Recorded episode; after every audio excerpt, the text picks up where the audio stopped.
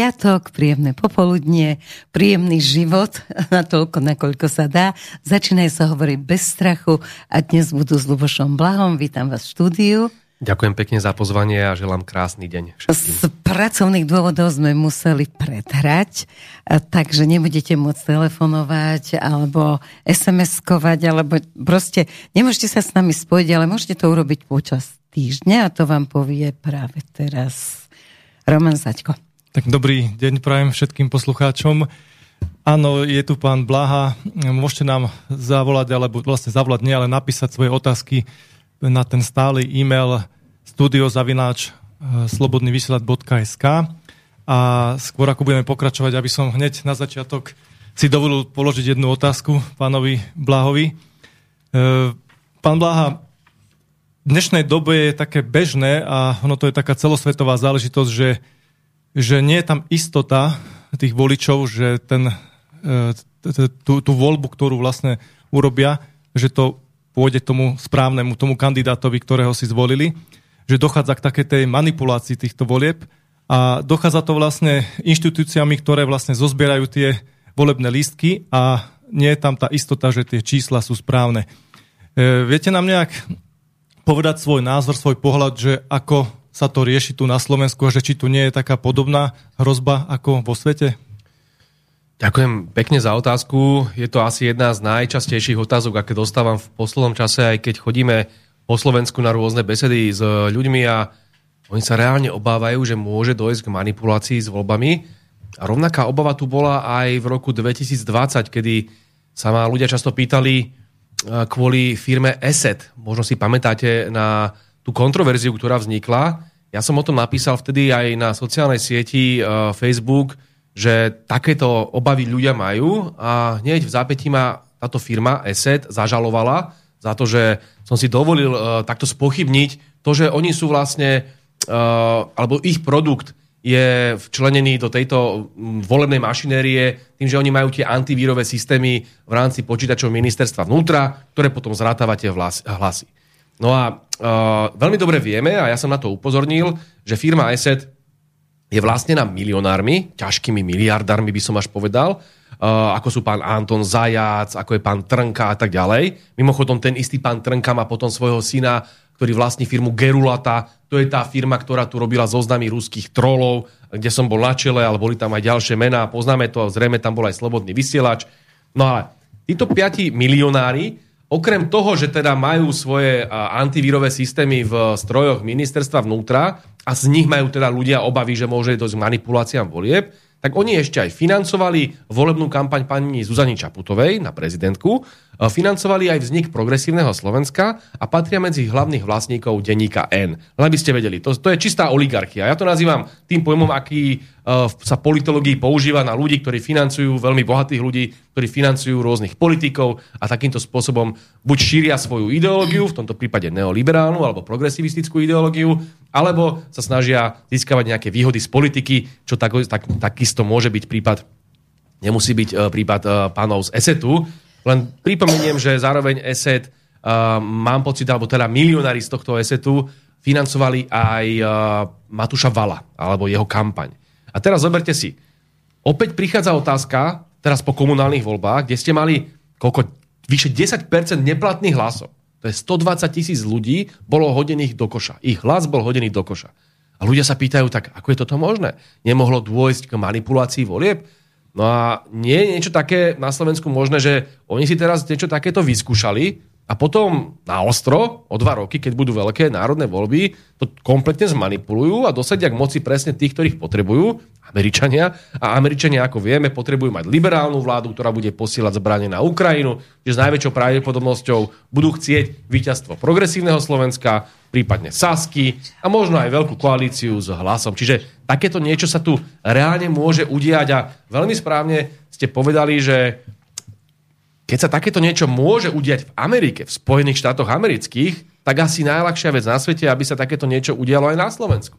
A Spojené štáty americké tam veľmi dobre vieme, že e, privrženci republikánskej strany a Donalda Trumpa veľmi vážne spochybňovali výsledok volieb, e, v ktorých vyhral Joe Biden. A do dneska je to ešte veľká kontroverzia v rámci Spojených štátov amerických. Čiže takéto veci sa vo svete dejú a tam, kde sú demokracie, alebo liberálne demokracie, v úvodzovkách demokracie, uh, spochybňované, respektíve v úzkých, a dneska sú de facto vo vojnách, alebo vo vojne s Ruskou federáciou, tak potrebujú mať veľmi poslušné vlády a sú ochotné urobiť čokoľvek, aby tieto voľby možno zmanipulovali v prospech týchto liberálnych hráčov. A poslednú poznámku. Firmu ESET, kedy si označilo, a to bolo tuším v roku 2018, ak sa nemýlim, Ruské ministerstvo zahraničných vecí, a teraz opakujem, to je rok 2018, to bolo ešte v čase, kedy sa uh, tu neviedla vojna na Ukrajine, aspoň nie tohto typu ako tohto roku. To znamená, že aj ministerstvo zahraničných Ruskej federácie, tam to nemožno teraz označiť za nejakú propagandu alebo za nejakú vojnovú uh, správu. Ono označilo firmu ESET za spolupracujúcu s americkými tajnými službami. NSA a myslím, že spomínali aj NSA, aj FBI, alebo teraz už nie som si istý, ale každopádne CIA, tak, NSA CIA. a CIA. A samozrejme, nemusí to byť pravdou, ale táto informácia oficiálne išla z Ministerstva zahraničných vecí Ruskej federácie. Čiže my máme právo sa na ňu odvolávať a hovoriť o esete ako o podozrivom subjekte v oblasti vzťahov s americkými tajnými službami. A opakujem, vraciam sa k tomu istému. Tento istý ESET alebo milionári, ktorí ho vlastnia, financovali liberálne strany, liberálnych politikov, vrátane pani Čaputovej a dokonca aj mnohé nadácie, rôzne uh, mimovládky a podobne, zastavme korupciu, pán Trnka povedzme, teraz Gerulata a všetko majú veľmi podobnú ideológiu.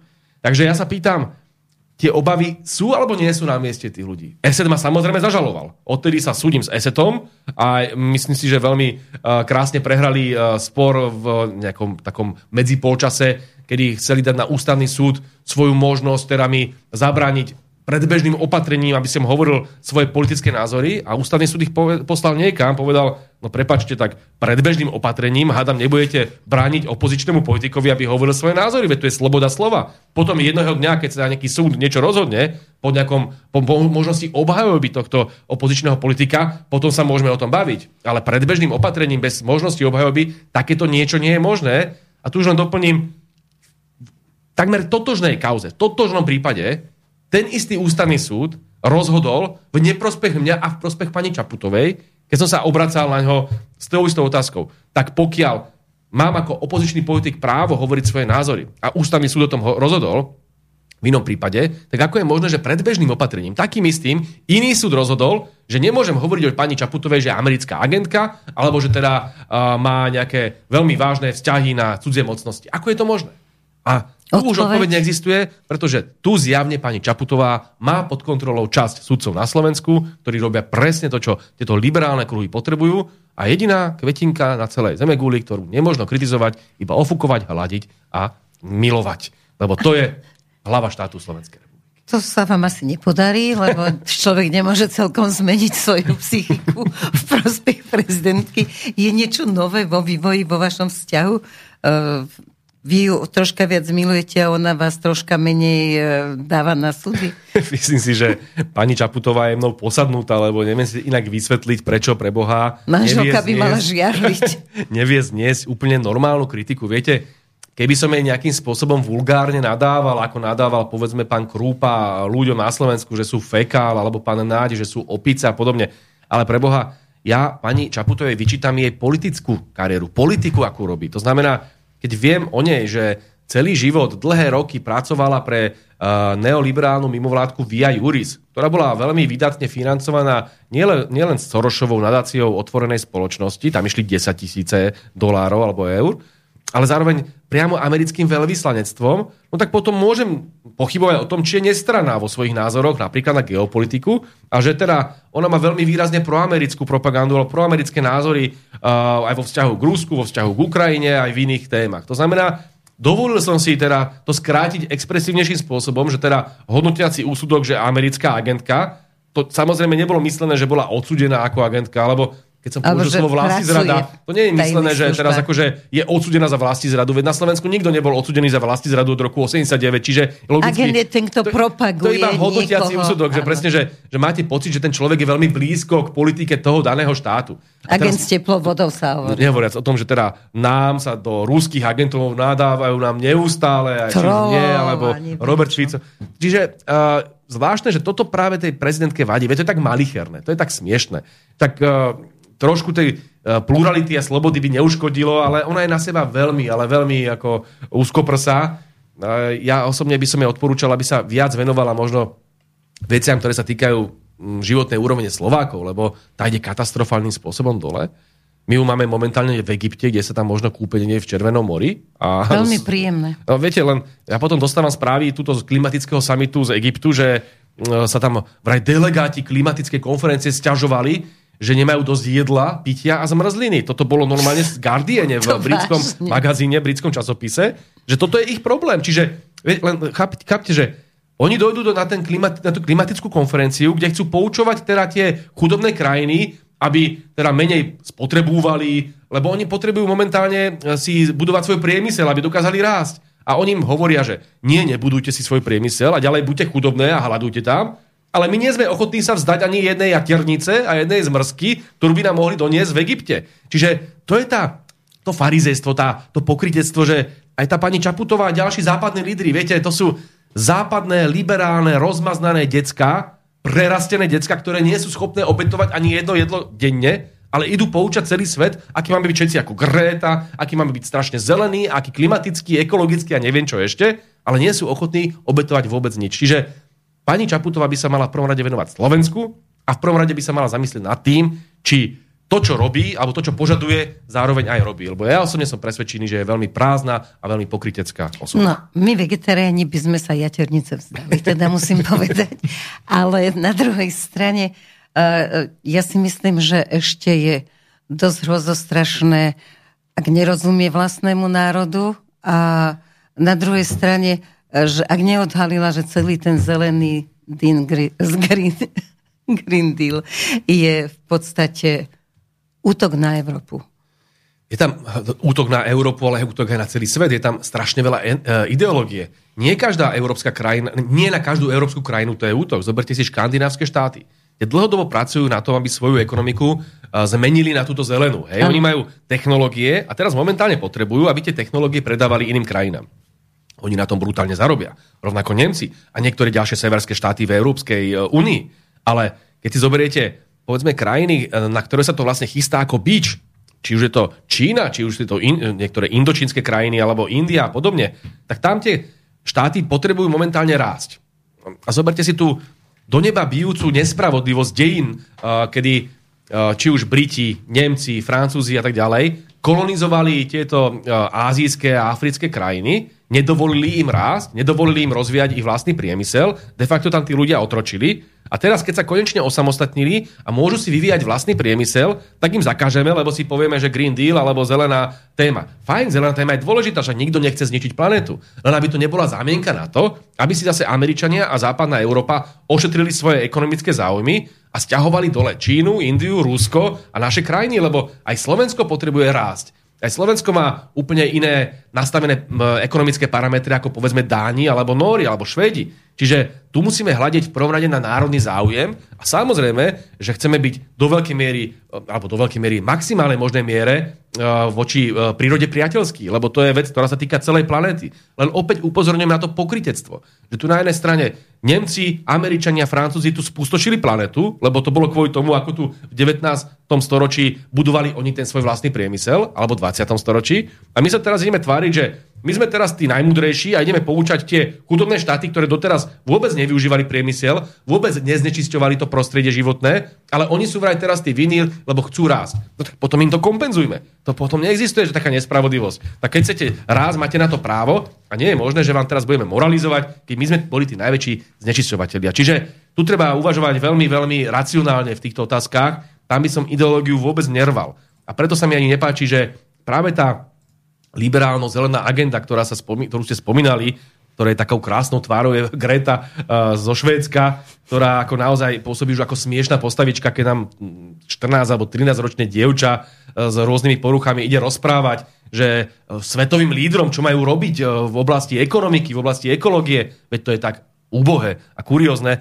Čiže preto Slovensko si v tejto oblasti musí chrániť svoj vlastný priemysel, vlastné národné záujmy, ale to neznamená, že nemáme byť zelení. V tom zmysle, že chráňme životné prostredie, príroda je tu len jedna a to je samozrejme aj pre nás priorita. Určite len bolo by dôležité, aby takí ľudia ako pani prezidentka a pani ministri vedeli o tom, že tá spotreba tým, ako chceme žiť a ako žijeme, je neustále veľká, teraz ešte do toho elektromobily, čiže pokiaľ máme žiť na tejto úrovni s takým množstvom uh, tej potreby energie, tak jednoducho nemôžeme hovoriť, že zatvoríme bane, uh, tam tu na Mochovce sú prúšvih, tie tiež musíme o chvíľočku, ešte sme ich neotvorili, už pôjdeme proti ním. Takže o to ide, že aby neboli falošní, to, čo vy hovoríte. Najväčšou iróniou je to, že uh, bola to pani prezidentka Čaputová, ktorá sa tu oháňala tými zelenými témami a mnohí ďalší liberálni politici. No ale potom prišiel konflikt na Ukrajine a odrazu úplne obratili. Odrazu už nie je problém, že máme nosiť z Ameriky cez celý oceán všetkými tými loďami ten e, stlačený, skvapalnený plyn. Však to zničí planétu. Veď to je, tam sú také výpary, Toto také ohrozenie, to. že ja sa čudujem, že toto môže s plnou vážnosťou Čaputová povedať, ktorá ešte dve minúty predtým vám hovorí o tom, ako treba uh, nejakým spôsobom chrániť planétu. Alebo to isté máte s uhlím. Tak Nemecko a ďalšie krajiny sa rozhodli po tom, čo vypukla, vypukol konflikt na uh, Ukrajine, že idú um, príjmať sankcie proti Rusku, tým pádom si de facto strieľame do vlastnej nohy, lebo nemôžeme dovážať energie z Ruska. Ale zároveň vám povedia, že tak poďme znova otvoriť uholné bane a poďme zase sa vrátiť k uhľu, ktoré je vlastne najviac nečistujúce. To znamená, že zase si strieľajú do vlastnej nohy. Doteraz boli najzelenší a odrazu sú najhnedší, lebo uhlie je pre nich to najlepšie. Úplne absurdné. Farizejstvo, pokritectvo, tak teraz sa pýtam, a to je vždy klasická otázka. Tak keď teraz bol najväčšia, najväčšia priorita teraz zeleň a ekológia, fajn, nech je. Ale potom tu nebudem príjmať sankcie proti Rúsku, lebo mi to ničí kompletne tú klimatickú politiku. Alebo to robiť budem, ale potom musím ľuďom povedať, že som si doteraz vymýšľal a ekológia nebola priorita. Priorita je zničiť Rusko a geopolitické hry. No ale s týmto ja nesúhlasím, toto odmietam. Takže je tam opäť veľa falošností a veľa hlavne ekonomických záujmov. Viete, ako lavicový politik, ktorý je teda veľa písal v tej marxistickej tradícii, v základe držať sa ekonomických faktov, ekonomiky. Komu ekonomicky vyhovuje to, čo sa dneska vo svetovej politike deje? A toto napríklad je krásne vidieť, či už v ekologickej kríze, v oblasti uh, konfliktu s Ruskom, ale aj v tých veciach, o ktorých sme sa bavili. Toto najviac vyhovuje americkým firmám. A tu mám možno jeden zaujímavý poznatok, ktorý som získal teraz, uh, keď som si čítal nové číslo britského neoliberálneho globalistického časopisu The Economist, čiže nikto z tých slnečkárov to nemôže spochybniť. Tam sa píše, že viete, ako rástli zisky amerických a britských ropných spoločností? To sú neuveriteľné čísla. Exxon, najväčšia americká ropná spoločnosť, korporácia obrovská, bude mať tento rok čistý zisk 20 miliard. 20 miliard. Uh, potom tam bol Chevron, tá bude mať druhý najväčší zisk vo svojich dejinách. Exxon to, to vyhrali dejine, tí budú teraz najväčší zisk, aký kedy mali. A Chevron bude mať druhý najvyšší zisk vo svojich dejinách, 11,2 miliardy eur, uh, dolárov v tomto prípade. Potom máte britské spoločnosti, ako je Shell alebo British Petrol, ktoré takisto, ale že brutálne, až zdvojnásobili svoje zisky. A teraz spýtajme sa, kto má najväčší záujem na predlžovaní sankcií proti Rusku, ktoré zdvíha ceny ropy, na čom oni zarábajú, a na predlžovaní vojny? No logicky Amerika a Veľká Británia, pretože tie vlády, ktoré sú dneska tam, boli odfinancované práve týmito ropnými spoločnosťami. Ja to mám tiež potvrdené. Keď si pozriete, koľko investovali americké ropné spoločnosti vrátane Exxonu a Chevronu do amerických volieb, tak tie čísla sa pohybujú v niekde nejakých 100 miliónov. Takto posielali americkým politikom. Vrátane Joea Bidena, respektíve jeho demokratov. A dneska sú vo vláde, tak samozrejme skáču, ako ropné spoločnosti pískajú a práve preto tu udržujú tie sankcie proti Rusku a vojnu proti Rusku, ktorá ničí Európu. Kompletne ničí Európu, vrátane Slovenska. Ale im rastú zisky, im rastú miliardy a tu je odpoveď na všetky otázky ohľadom tejto vojny. Dobre, základom kapitalizmu je zisk. Môže existovať nejaká spoločnosť momentálne v takomto stave, v akom teraz sme a vyvíjame sa, že nebude zisk? No tak toto už je filozofická otázka. No je, ale, ako, ale ona zodpoviem. môže viesť k politike potom. Veľmi rado zodpoviem, lebo som o nej napísal veľa kníh o, o ekonomike bez zisku, o tom no, postkapitalizme, ktorý ja osobne obhajujem. Ja vo svojich knižkách my tomu možno tradičnejšie hovoríme socializmus alebo demokratický socializmus, aby sme to oddelili od toho uh, možno uh, tej skúsenosti, ktorú tu máme na Slovensku alebo Československu, ktorá mala svoje chyby, hej, ale ono, tie myšlienky o alternatívnej spoločnosti, ktorá nebude postavená na neustalom individualizme, na trhu, na trhových vzťahoch, na uh, obrovských majetkoch niektorých miliardárov a chudobetého zvyšku spoločnosti, tak tú spoločnosť, ktorá by bola ďaleko sociálne spravodlivejšia, samozrejme existuje viacero teórií, ktorí ju nejakým spôsobom modelujú túto spoločnosť. A ja som v knižke Späť k Marxovi, alebo aj teraz v knižke Lenina 21. storočie, ale aj v knižke Matrix kapitalizmu alebo antiglobalista viacero týchto teórií predstavil. A teraz nebudem asi unavovať uh, poslucháčov uh, menami ako je David Schweikart, alebo ktorý má projekt ekonomickej demokracie, alebo máme Michaela Alberta s projektom Parekon a podobne. Mohol by som dlho o týchto filozofických koncepciách hovoriť, uh, len chcem len približiť poslucháčom, že tu je obrovské množstvo môžete povedať utopii, hej, môžete povedať, že ešte veci, ktoré sa nezrealizovali, ale mnohé veci majú podklad v realite, lebo napríklad máte družstevnú ekonomiku, ako je v španielskom Baskicku firma Mondragon, ktorá funguje ako obrovské úspešné družstvo a dlhé desaťročia majú neuveriteľné úspechy. To isté platí o rôznych projektoch vo švédskych dejinách, kde bol projekt Lontagar Fonder, to bol projekt robotnických fondov, že vlastne švédska vláda v tom čase ešte sociálno-demokratická bez tých slnečkarských prímesí, čiže ťažko ekonomicky sociálna demokracia, takú, ako si predstavujem. Ona chcela de facto, povedzme to, znárodniť časť eh, toho najväčšieho kapitálu tým, že eh, vlastne ich bude zdaňovať a časť eh, tých zdaní pôjde do vytvárania týchto robotnických fondov a tieto fondy potom odkúpia tieto veľké firmy. A tieto fondy by boli pod kuratelou odborov a pracujúcich ľudí v tých firmách. Čiže de facto by vytvorili družstva z týchto veľkých firiem. No a toto sú rôzne modely a rôzne, rôzne príklady toho, ako to je možné robiť. A vidíme rôzne uh, inšpirácie aj v slovenských dejinách. Zoberte si, Ľudovič Túr hovoril veľa o občine, čo je uh, ruský uh, príklad z 19. storočia a ešte aj z prvej polovice 20. storočia, kedy fungovala možno ich obec a dedina ako taká komunita, že to nebolo postavené na, sociál, na, na súkromno-vlastníckých vzťahoch, ale aj v tom kooperatívnom vlastníctve. Alebo ste tu mali príklad uh, družstiev, už som o nich hovoril, ktoré ako prvé vznikali na slovenskom území, čo je inak krásne, že nie je veľa vecí, ktorými by sa slovenské, Slovensko mohlo popíšiť, že my sme tu pionieri niečoho, alebo teda my sme zavádzali niečo, no ale Uh, úverové družstva vznikli prvé na svete práve na Slovensku. Bol to Samuel Jurkovič na Záhorí v Sobotišti u, samozrejme spotrebné družstva alebo iní tí družstiev vznikali uh, v Rochdale vo Veľkej Británii, ale Slovensko nesie tento príjm.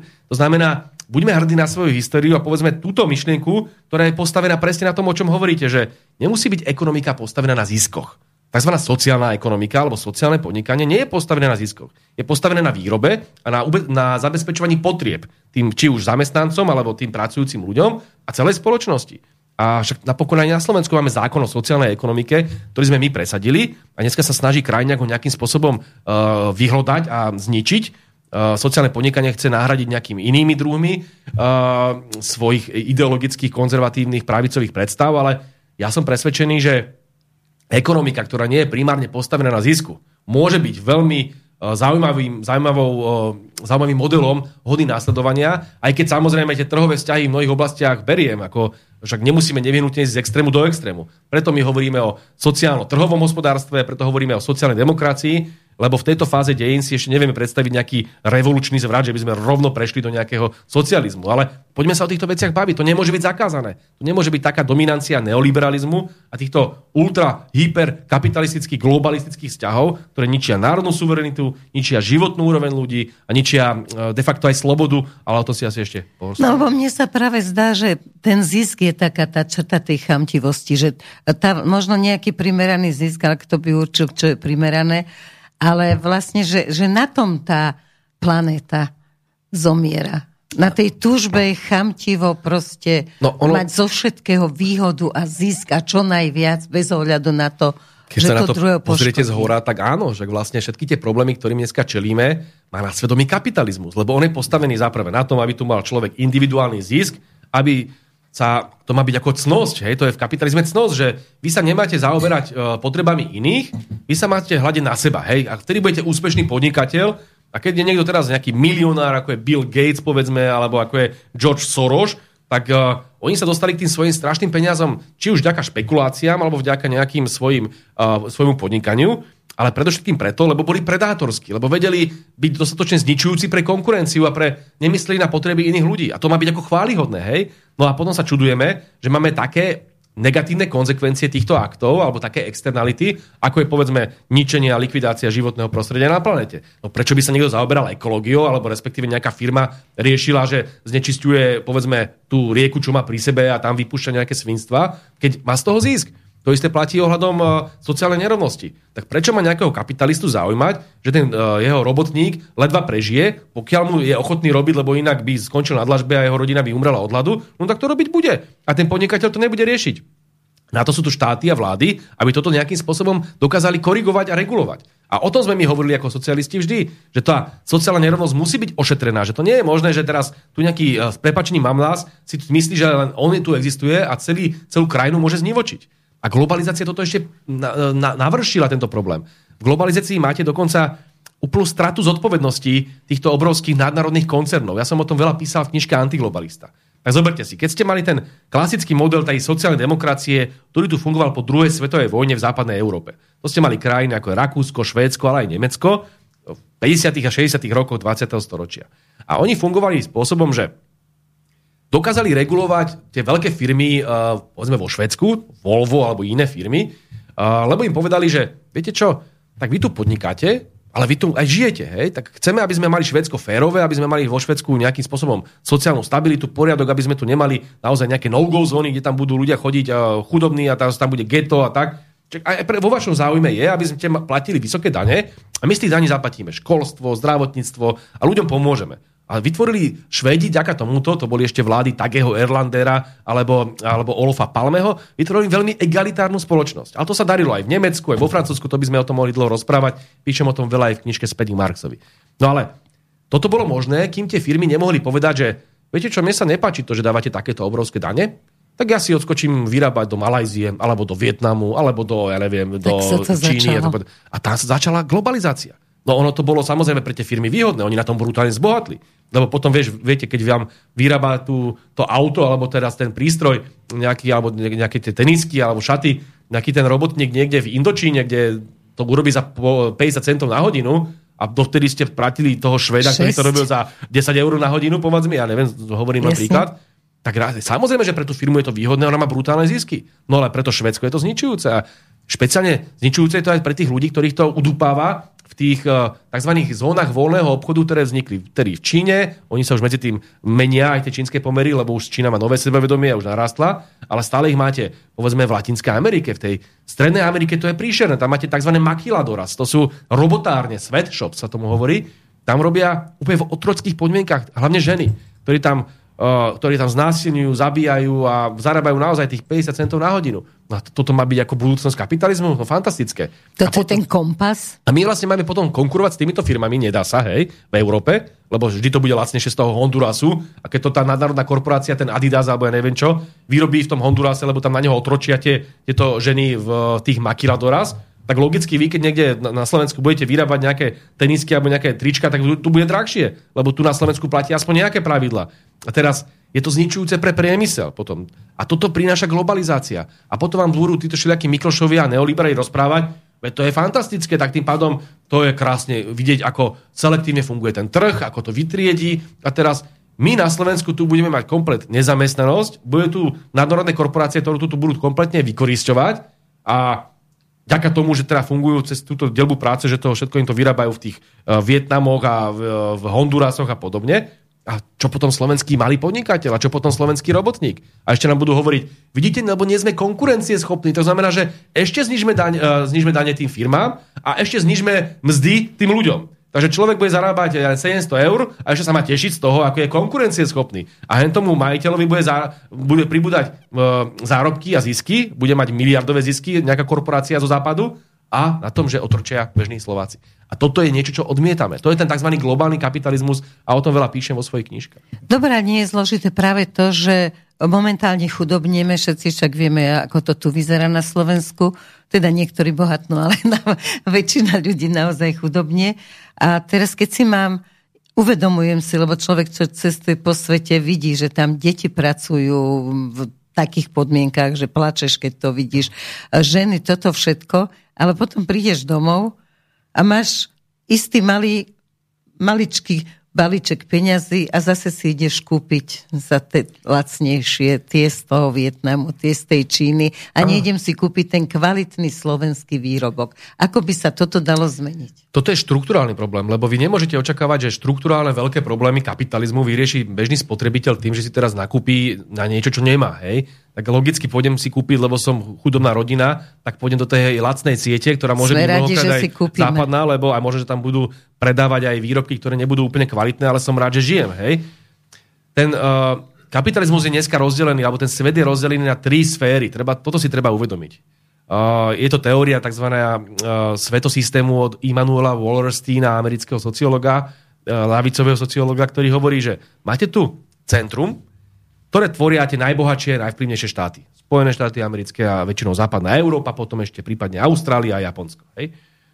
Potom máte semiperifériu, tam patrí aj Slovenská republika mimochodom, a potom máte perifériu. To sú tzv. bývalé kolónie, Afrika, Ázia, Latinská Amerika, tie najchudobnejšie štáty. A ono ten systém funguje tak, že to centrum uh, vytvorilo také podmienky vo svetovej ekonomike, po staročia sa to už deje, že tá periféria je kompletne závislá na to centre. Že oni nemôžu sa nejakým spôsobom vymaniť z tej svojej závislosti. Jediné, čo môžu, je posielať nejaké banány do tej Ameriky, posielať tam nejaké um, súroviny, ktoré majú, ktoré ťažia povedzme na svojom území, alebo vyrábať v týchto všelijakých uh, robotárniach nejaké lacné výrobky, ktoré potom oni zadraho predávajú v tej Amerike a v tej západnej Európe. To je periféria. Tam je chudoba neuveriteľná a presne o tom, čo hovoríte. Deti tam pracujú. Ja som bol takto na Filipínach v jednom takom slame, ja som sa tam rozplakal reálne, ja som to videl. Ja som sa to malé dievčatko vo veku dneska moje cery. A to, to bolo, to ste vedeli, že ona, ono žilo na, na smetisku, hej? A tam to žili všetci na tom smetisku. A, a ono proste vedel si, že ono má aj dve možnosti. Buď tá lepšia, že sa raz stane nejakou otrokyňou niekde v arabskom svete, lebo tam tie Filipínky sú žiadané v arabskom svete ako otrokyne, ako slúžky. To je jedna možnosť. Alebo bude prostitútka, alebo bude z nej nejaká feťačka a podobne. A zomrie veľmi skoro. Alebo tam potom rovno umrie počas detstva, lebo tam bola taká hygiena, že nula. To, vám je tak strašne ľúto v tej chvíli. A teraz, viete, že to neviete vyriešiť nejakou, nejakou teraz obetou na úrovni individua. Preto sa vraciam tej otázke, že toto sú globálne kapitalistické problémy. To neviete vyriešiť tým, že si teraz nepojete nakúpiť do Lidla, ale pojete do kraja. To, to by som vedel porozprávať ešte, lebo uh, bol som v slovenskom kraji nedávno a vedúci predajne v Petržalke v kraji tam po mne z rukou, že čo si to dovolujem chodiť vôbec do tej predajne, ako ja so svojimi politickými názormi. Niečo na ten spôsob. Ja, ja som najskôr nevedel, že to je vedúci predajne. Ja som išiel okolo mňa človek. Ja som bol so svojou malou dcerou, ktorá má 6-7 rokov. To je ďalšia vec, kedy si hovorím, že čo to preboha ten človek mele. Tak som sa tam išiel pozrieť a ja pozerám, on je v tej uniforme uh, toho kraja, tak som sa zisťoval som si, že čo to je za človeka, že čo si to dovoluje v predajni a tam mi potom je nejaká jedna predavačka hovorí, ale to je náš vedúci. A ja si hovorím, že to už nemyslíte vážne. Tak ako, takto sa správate k zákazníkom? Tu montujete do potravín, do, do predajne s potravinami politiku? A však to je úplne jedno, aká je politika. Tak uh, som sa tak nad tým zamyslel, že Zjavne nie je to iba o tom, čo je slovenské, lebo dobre, kto ten kraj vlastní. Zjavne to není žiadne družstvo, ktoré by vlastnili pracujúci statoční ľudia, ale vlastní to nejaká oligarchická korporácia, finančná skupina a vieme tá, ktorá nechce im robiť reklamu. Dobre. Čiže nevyberieš si. No, nevyberieš si, ale mimochodom inak tá finančná skupina, o ktorej sa hovorí, že vlastní túto predajňu, tak tá zároveň vlastní aj knihupectvo Pantarej. A, a to, to, je, možno, je vážne. To je už je vážne, lebo to sa možno dostávame k tej téme slobody a možno tak. aj k tomu, ako Poďme sa postavili... tú knihu, vašu Áno, knihu o Leninu. No jasné, jasné. Takže no. ne, nechám vás položiť otázku, aby som nešiel až takto. Jasne. No otázka je, že proste čo sa stalo s tou knihou. Napíšete knihu, najprv ste ju napísali teda pod pseudonymom práve preto, aby ste nedráždili. Aspoň si myslím.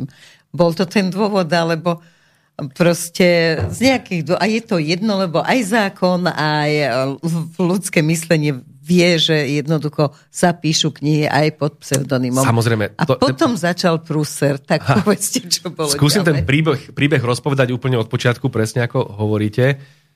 Ono to začalo vlastne už v roku 2017. To je výročie Veľkej oktobrovej socialistickej revolúcie. Z tej výročie tak ja som si dal taký záväzok filozofický, lebo pracujem aj v Nasauke a pracujem ako filozof, že si konečne naštudujem Leninovo dielo. Že e, celý život sa venujem tým rôznym západným alebo e, aj iným e, marxistickým alebo ľavicovým filozofom a politologom a ekonómom a podobne. Ale ja som k tomu Leninovi nemal nikdy nejaký veľký silný vzťah. To proste pre mňa bolo niečo, čo už je prekonané a malo to veľa negatív a tak ďalej. Však v poriadku. Ale som si to naštudoval poctivo otvorenou myslou. Že keď zistím, že ten Lenin je fakt v poriadku, tak poviem, že je v poriadku. Keď zistím, že nie je v poriadku, tak nie je v poriadku. A vyšlo z toho dielo, ktoré je vyvážené. E, nakoniec má názov Lenin a 21. storočie, ktoré ukazuje, toto v tom Leninovom myslení bolo fajn a je ešte použiteľné na 21. storočie. A toto nie je fajn, ale bolo to dobové, provinčné, bolo to v tom čase bežné, treba to chápať ako výstrelok doby, ale dneska to už neopakujme. Hej? A potom tam boli veci, ktoré sú úplne nesprávne. Napísal som túto knižku a z toho okolností som vtedy uh, aj uvažoval, že ju vydám. A mal som rozhovor s jedným významným českým sociológom, ktorý mi hovorí pri pive, že kolego, nebláznete, že vám to zničí kariéru, akademicky, politicky, akokoľvek, že, že o Leninovi dneska písať v tejto dobe s týmito cenzúrnymi, cenzormi a podobne. Tak ja som ako sa zháčil a nechal som to v šuplíku nejaké 2-3 roky a potom sme sa rozprávali uh, už po voľbách uh, teraz s Petrom Dinušom. To je riaditeľ Ústavu politických vied, uh, veľký ľavičiar, ale zároveň veľmi korektný človek, ktorý uh, si ctí tú slobodu, keď je niekto pravičiar, nech, keď je niekto ľavičiar, nech. Proste tak to má byť vo vedeckom prostredí. Hej? A on mi hovorí, tak skúsme, skús to napísať pod pseudonymom. Však je to samozrejme knižka, ktorá ťa môže zničiť, tak ale keby sme to dali pod pseudonymom, tak to môže byť riešenie. Hej? Za prvé, lebo samotné meno Luboš Blaha je niečo, čo je pre nich apage satanas. Takže že skúsime to takto. Tak ja som prišiel so pseudonymom, ktoré používala môj e, nebohý otec Peter Vidovan. On ho používal preto, lebo on sa narodil v obci Dubovce a tá bola kedysi rozdelená na Vlčkovany a Vidovany. Doteraz je rozdelená, ale to boli samostatné mm-hmm. obce. A vo Vidovanoch sa celé staročia rodili Blahovci. My tam máme, tuším, korene ešte niekde do 15. či 16. storočia. Blahovci žili vždy vo Vidovanoch. Tak on má takéto pseudonym. Ono sa dalo čakať, že na to jedného dňa dojdu. E, títo naši cenzori, drahí liberálni. Len som nečakal, že to príde hneď. Hej. Ja som tú knižku vydal tohto roku, niekedy koncom býval, minulého roku, niekedy v januári tohto roku už bola, myslím, na pultoch alebo vo februári. A zrazu prešla 2-3 mesiace a sa celkom pekne predávala, všetko fajn. A zrazu došiel článok denníka N, alebo teda výsluch od moderátorky alebo redaktorky denníka N pani Benedikovičovej, ktorá ma tam naháňala v parlamente, či som napísal tú knihu, tak samozrejme, že pseudonym sa neprezrádza pre Boha, tak vám to nebudem hovoriť, ale celkom sme sa zabavili. No a odrazu oni z toho spravili obrovskú tému. Peter už dokonca odstúpil potom z postu toho riaditeľa Aha. Ústavu politických vied pod tým obrovským tlakom, ale on to urobil na protest proti politizácii Savky. A tam sa do toho zamontoval Šajgalík, čo je šéf Savky, veľký liberál, ktorý dokonca teraz nedávno aj podporil, propagoval jedného z kandidátov strany za ľudí do bratislavských volieb, čiže viete si predstaviť, čo za nestraného človeka to je, ale inak absolútne neznali politiky, myslím, že chemik alebo biolog, proste úplne, e, nechcem byť nejaký expresívny analfabet z hľadiska politiky alebo politológie, ale on sa rozhodol, že teda tá kniha musí byť stiahnutá. A oni ju reálne stiahli. A zrazu ste boli v situácii, čistá cenzúra, že sa nemôže predávať knižka od Ľuboša Blahu, e, napísaná pod pseudonymom Peter Vidovan o Leninovi. Ale že prečo? Posudky mala veľmi výborné. Dokonca teraz posudok od pána českého profesora Petra Druláka, ktorý je kapacita a taká osobnosť na českej politologickej scéne, že to nemôže nikto spochybniť. A bum, on napíše, že knižka je erudovaná, napísaná s veľkým prehľadom, zrozumiteľne, výborná kniha, Sávka by na ňu mala byť hrdá a paradoxne Sávka ju zakazuje. A na pokyn denníka N. A pomaly zakáže profesora. No, no, no, samozrejme, pán Drulák má potom problémy, dneska v Česku, tam ho zase prenasleduje ich akadémia vied, lebo takto to funguje, to nie je iba na Slovensku, to máte všade. No a tak ja som aj veľmi jasne vysvetloval, viete, tak máme tu prípady aj z Čiech, alebo aj zo Slovenska, že uh, povedzme historik Michal Macháček, ktorý napísal knižku o Gustavovi Husakovi, ktorá bola vyvážená, nie, že, opak, to isté aj s Leninom, že nie obhajoba, ale vyvážená, to znamená aj plusy, aj minusy, normálny pohľad vedca. Tak uh, on mal také problémy potom tento pán Machaček, že uh, mal sa dostať do Akadémie vied, ale tam mu zrazu zahatali ten prístup a išiel robiť do zoologické záhrady. Takže takto končia vedci, ktorí majú alternatívny alebo len trošku vedeckejší prístup takýmto kontroverzným osobnostiam ľavicového hnutia, ako je povedzme Husák alebo Lenin. Takže ja, súci vedomí takéto situácie, tak som si povedal, toto radšej neriskujme, Najvyššie som aj chcel, aby tá knižka prešla normálnym vedeckým nejakým uh, posudzovaním, lebo keď tam napíšete blaha, to si samozrejme veľmi rád každý zgustne z týchto všetkých pravicových politologov. Samozrejme. Ale keď tam bol vydován, tak napísali reálne posudky a boli pozitívne. Ale potom už odrazu neboli. Je? Potom už to bolo samozrejme denní gen, že to je strašne zle. Dokonca sa k tomu vyjadrila, to špeciálne ma pobavilo pán Kováč, to je historik, uh, brat, uh, nevlastný brat Prezidenta, Michala Kováča, hej. prezidenta, Dušan Kováč ktorý napísal nejakú stredoškolskú učebnicu, to je jeho maximálny výkon vo vede, v podstate vedecký, z vedeckého hľadiska smiešný človek, ale čo je najhoršie, on hodnotil knižku o filozofii Vladimíra Iliča Lenina alebo filozofii marxizmu, lebo ja tam používam veľké paralely s rôznymi západnými marxistami a podobne, bez toho, že by čokoľvek v živote o tomto napísal. On píše o histórii a slovenskej histórii. To ako keby som ja tu hodnotil, ja neviem, prácu o botanike, ktorú napíše nejaký profesor botaniky alebo biológie niekde na Slavke. To je absurdné. To už je dneska tak špecializovaná tá veda, že vy neviete hodnotiť vedu z iného odboru. Aj keď príbuzného, neviete to urobiť. A on si dovolil úplne arogantne, že to je zlé, to sa mi nepáčilo. No, to je, to je príšerné. Ale takto to fungovalo kedysi za totality takisto. Áno. Že tam títo režimoví vedci, režimoví intelektuáli, režimoví novinári a podobne ro- robili túto nadpracu, lebo potom režim ich miloval a odmeňoval. Áno, úplne rovnako to fungovalo. A potom chodia do tých smotánov, chodia do, sú na prvých stránkach tých novín, tam všetky banality, ktoré napíšu ich, uh, akože šíria, že to je ten názor, ktorý je ten správny a najlepší a všetko ostatné je zle. No v také sme dneska situácii. No a potom, aby som to už dokončil, prišla situácia, že sme vydali tú knižku znova uh, s Romanom Michelkom, to je šéf vydavateľstva R Free Press, ktorá to vydala a asi pred mesiacom e, to išlo von, alebo pred dvoma, troma týždňami to išlo von, už teraz v takej červenej, uh, politicky nekorektnej podobe, už tým Leninom ako kýva a s úsmevom uh, čitateľom. No samozrejme, že zase to zbudilo veľké pohoršenie túto liberálnych kaviarní, ale že až do tej miery, že oni ju zakážu predávať. Veľké knihupectva. Veľké knihupectva ako je Pantarej a Martinus túto knižku odmietli predávať. To je... A ešte tam napísali, že s obsahom sa nestotožňujú. To urobili predtým, teraz išli ešte ďalej. Oni e, toto urobili, že s obsahom sa nestotožňujeme v prípade mojej knižky Statusy, Luboša Blahu. Ale bol... pokojne kapitál a Mein Kampf a tieto Maria, akože problému. Hitlera si viete kúpiť v Pantare aj Martinus, veselo, možno, že aj za si pri tom môžete, ale v prípade Luboša Blahu to už si kúpiť nemôžete.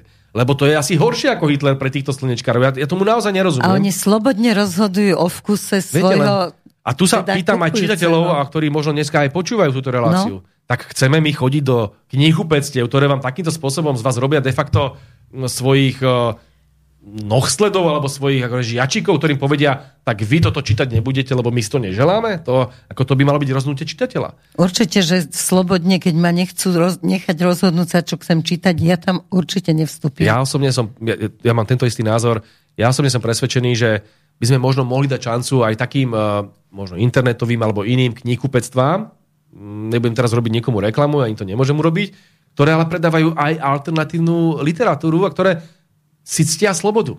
Ja Presne, som v tomto smere chceš. úplne otvorený. Určite tam sú ľudia, mm, čitatelia, ktorí dojdú do Pantarej a radi si kúpia možno Johna Stewarta Mila, Johna Locka alebo Adama Smitha nejakých pravicových filozofov. Ja tam chodím rád a čítam si radšej ľavicových filozofov radšej si kúpim Hobsbauma alebo Wallersteina. Ale pre Boha to je Každý moja voľba. podľa svojich chutí. A keď si niekto chce kúpiť toho blahu, tak prečo im v tom niekto bráni? Ja vám len poviem, že prečo to asi je. Za prvé, uh, Pantarej tu vlastní uh, GNT, finančná skupina GNT. Mimochodom, GNT vlastnia aj televíziu JOJ. A televízia JOJ zakázala Lubošovi Blahovi chodiť do politických diskusí. Len aby sme vedeli, že aká je tu súvislosť, že niekto tu má asi nejaké politické ciele ktoré, ktorým ešte celkom nerozumiem, lebo neviem, prečo sa Genty takýmto spôsobom pchá do politiky, že zakazuje Blahovi chodiť do jojky a zakazuje Blahovi byť predávaný ako knižka e, v, vo svojich knihkupectvách, ale je to minimálne otázka na zváženie. Ja už do Pantere nevkročím. A nebudem to samozrejme odporúčať nikomu, lebo to urobiť asi nemôžem ako politik, ale nech ľudia zvážia, či nebudú bojkotovať knihkupectvá, ktoré takýmto spôsobom uh, ničia slobodu, slobodu vedeckého badania a slobodu slova. Ale ešte horšie to je v prípade Martinus. Martinus vlastní pán Michal Meško. Pán Michal Meško je jeden zo spoluzakladateľov denníka N a Progresívneho Slovenska. Denníku N bol v redakčnej rade. A v Progresívnom Slovensku tam dokonca investoval 108 tisíc eur. Ako dar. To nedostane naspäť, ako dar. A plus zostal ešte nejakých 30 tisíc im, daroval, im dal ako požičku.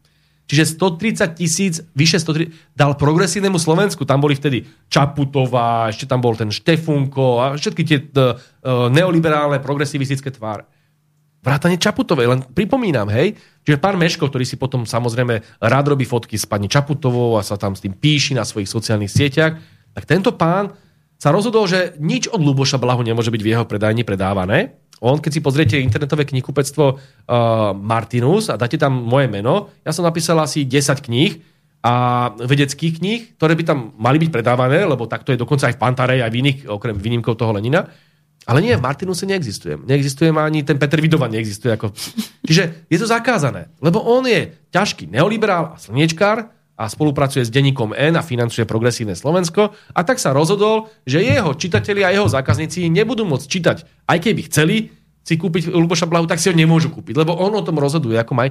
Nie je to chore? Ale toto by mal riešiť zákon. Toto vám hovorím teraz ako poslancovi, ano. že toto by mal zákon riešiť, že nemôže si niekto dovoliť len za to, že má sieť alebo veľa peňazí, toto, toto, aby rozhodol. Oni si kupujú demokraciu, viete, to je, tak tu si oligarchovia kupujú demokraciu a svoje, svoje názory, a my sa na to pozeráme, tak potom tomu už nehovoríme demokracia. No ja som presvedčený, ja že tu mám čisto plutokratické a oligarchické nastavenie. Ja samozrejme ako opozičný poslanec s tým momentálne toho veľa neurobím. Ale, ale pálenie kníh vždy viedlo k fašizmu. Ale presne ako vravíte, máme tu historické skúsenosti, že keď sa raz zakazovali knihy, ono zase treba povedať uh, veľmi úprimne, komerčne tomu vôbec tej knihe ne, ne, neuškodilo, komerčne Jasne. naopak, hej, že zakázané ovocie viacej chutí, oni robia de facto školácké chyby, pretože ja si pamätám, aj keď som bol mladý, uh, vysokoškolský študent, no ktorú knihu som bral ako prvú? No tie, ktoré boli zakázané, alebo tie, ktoré nám ako hovorili, že to je to zlé, totalitné, extrémistické. To. No prvého som bral Marxa a prvého som bral týchto, lebo to spochybňovali. A prečo sme mali radi Che Guevaru? No lebo bol práve takým spôsobom demonizovaný. Až Čiže tí mladí ľudia teraz o to viac zoberú toho Lenina, aj toho Blahu. To je úplne v poriadku, ako komerčne tá knižka ide šlape úplne neuveriteľným spôsobom. Ďakujete. To je, to je de facto podpultový tovar. A to isté sa stalo teraz s knižkou, myslím, pána doktora Jana Lakotu. Áno. To, to, takisto chcú uh, vyčleniť z toho predaja v týchto veľkých knihkupectvách. No samozrejme bude mať úspech. Jeho už z akadémie vyhodili napríklad. Inak toto mňa by už dávno vyhodili tiež, pokiaľ by mohli. Len tam našťastie je to, že kým ja som poslancom Národnej rady, tak ja, ja som nevyhoditeľný tak to vás chráni? Lebo ja som no? rozmýšľal, že Lakotu vyhodili a pritom svet si ho váži. Oni, oni ma už chcú asi uh, e, 3 roky vyhodiť, to už Sávka dokonca pred voľbami vy, uh, vyzývala, že Blaha musí odísť z akadémie a podobne, lebo má nesprávne ľavicové názory. Ale došlo k tomu, že oni si uvedomili, že to urobiť zákonným spôsobom nemôžu. Lebo tým, že som ja vlastne zároveň poslanec, a ja som odchádzal z tej sávky, ako keby, že mi spočíval ten, ten, ten moje pracovné miesto, mi tam stále spočíva. Nemôžu ma vyhodiť, neexistuje, neexistuje spôsob. Takže uh, už ma vyzývali, už ma už, že petície robili, takíto čeliakí tí postupovači režimu. Bolo? No takéto veci a, a dokonca sa vyhrážali, že zrušia ten ústav, len aby sa ma zbavili a podobne. To tu, a to ešte stále živé. A toto ten... si komunisti nedovolili v no, tom viete, minulom režime. Ono, ono, Oni síce zozadu no, podrývali, ale teda, aby som urobila petíciu. A ja dokonca, ja vám poviem tak, že aj tá petícia, viete, to bolo tak, že tí moji kolegovia, ktorí sa niektorí dokonca k tej petícii prihlásili, mi to potom vysvetlovali, lebo to sú mnohí ľudia, ktorí ale vôbec nemajú nič proti môjim názorom, ani proti tomu, akým spôsobom ich prezentujem na verejnosti. Oni mi proste povedali, vieš, ja mám rodinu. Ja som chudobný, však napokon tí ľudia na tej sávke zarábajú strašne málo peňazí. Oni sú radi, že sú radi. A teraz, keby prišli aj o ten jediný svoj zdroj príjmu, tak by to bolo veľmi komplikované pre nich. A teraz oni sa cítia byť zastrašení. To máte tak. Keď im riaditeľ Šajgalík povie, že zruší ten ústav, ak nevypadne, blaha, alebo im povedia, že keď sa toho Blahu nejakým spôsobom nezbavíte, tak vám urobím taký, taký, taký problém a nedostanete tento grant a nebudete môcť vydať túto knižku a tak podobne. Oni majú tieto nepriame spôsoby zastrašovania a v tom sa to síce možno podobá na tú normalizáciu, ktorá tu bola, ale presne ako vravíte. Za prvé, tá éra sa nehrala na nejakú liberálnu demokraciu v tom zmysle, že teraz bude mať všetci slobodu slova a podobne. Nie. Tá éra bola... Diktatúra bolo jasne povedané. Ale teraz toto sa hrá na demokraciu. Za prvé. A za druhé, ono to je ešte silnejšie, pretože tej, tej bývalej dobe ten režim sa postaral aj o tých dizidentov, aj o tých, ktorí mali iný názor, tak ťa vyhodili z jednej roboty, ale ty si musel robiť. Ty to nebolo tak, že ty si mohol nerobiť. To, to by bolo kriminálny akt. Čiže to, čo sa vlastne deje dneska, je, že to, že oni ťa vyhodia potom z tej sávky alebo z tej vysokej školy a ty si nenájdeš robotu a môže tvoja rodina fakt prísť o všetko, o celý ten štandard a budete naozaj na životnej úrovni, kde vám hrozí už e, veľmi vážny sociálny problém. A toto kto bude riskovať? To už je ten kapitalizmus. Tam sa štát nepostará. Takže ja som presvedčený, že toto nie je cesta pre Slovensko, aby sme zakazovali mať ľuďom iné názory, ale to hovorím aj obrátene keď raz my budeme vládnuť, tak nie je nič ľahšie, než zakázať pravicové názory, než zrušiť denní gen, zrušiť aktuality, zrušiť sme. Toto je cesta, že zakážeme knihkupectvám predávať Hajeka a sa a neblázime. Ako my sme v tomto smere dôslední demokrati a chceme, aby každý mal možnosť povedať svoj názor. No ale tragické je práve to, že hráme sa na tú demokraciu a je tu vytvorená taká obrovská diktatúra a mne tam stále zozadu proste smrdí nástup fašizmu, nástup takého... Vždy to bolo, že najprv len Blaha je nesprávny, potom všetci okolo Blahu. Teraz napríklad Smer už nazývajú oficiálne naši predstavitelia, že ste teroristi, že vy už nie ste ani... Ešte chvíľu ste boli extrémisti, mm. ale teraz už ste teroristi.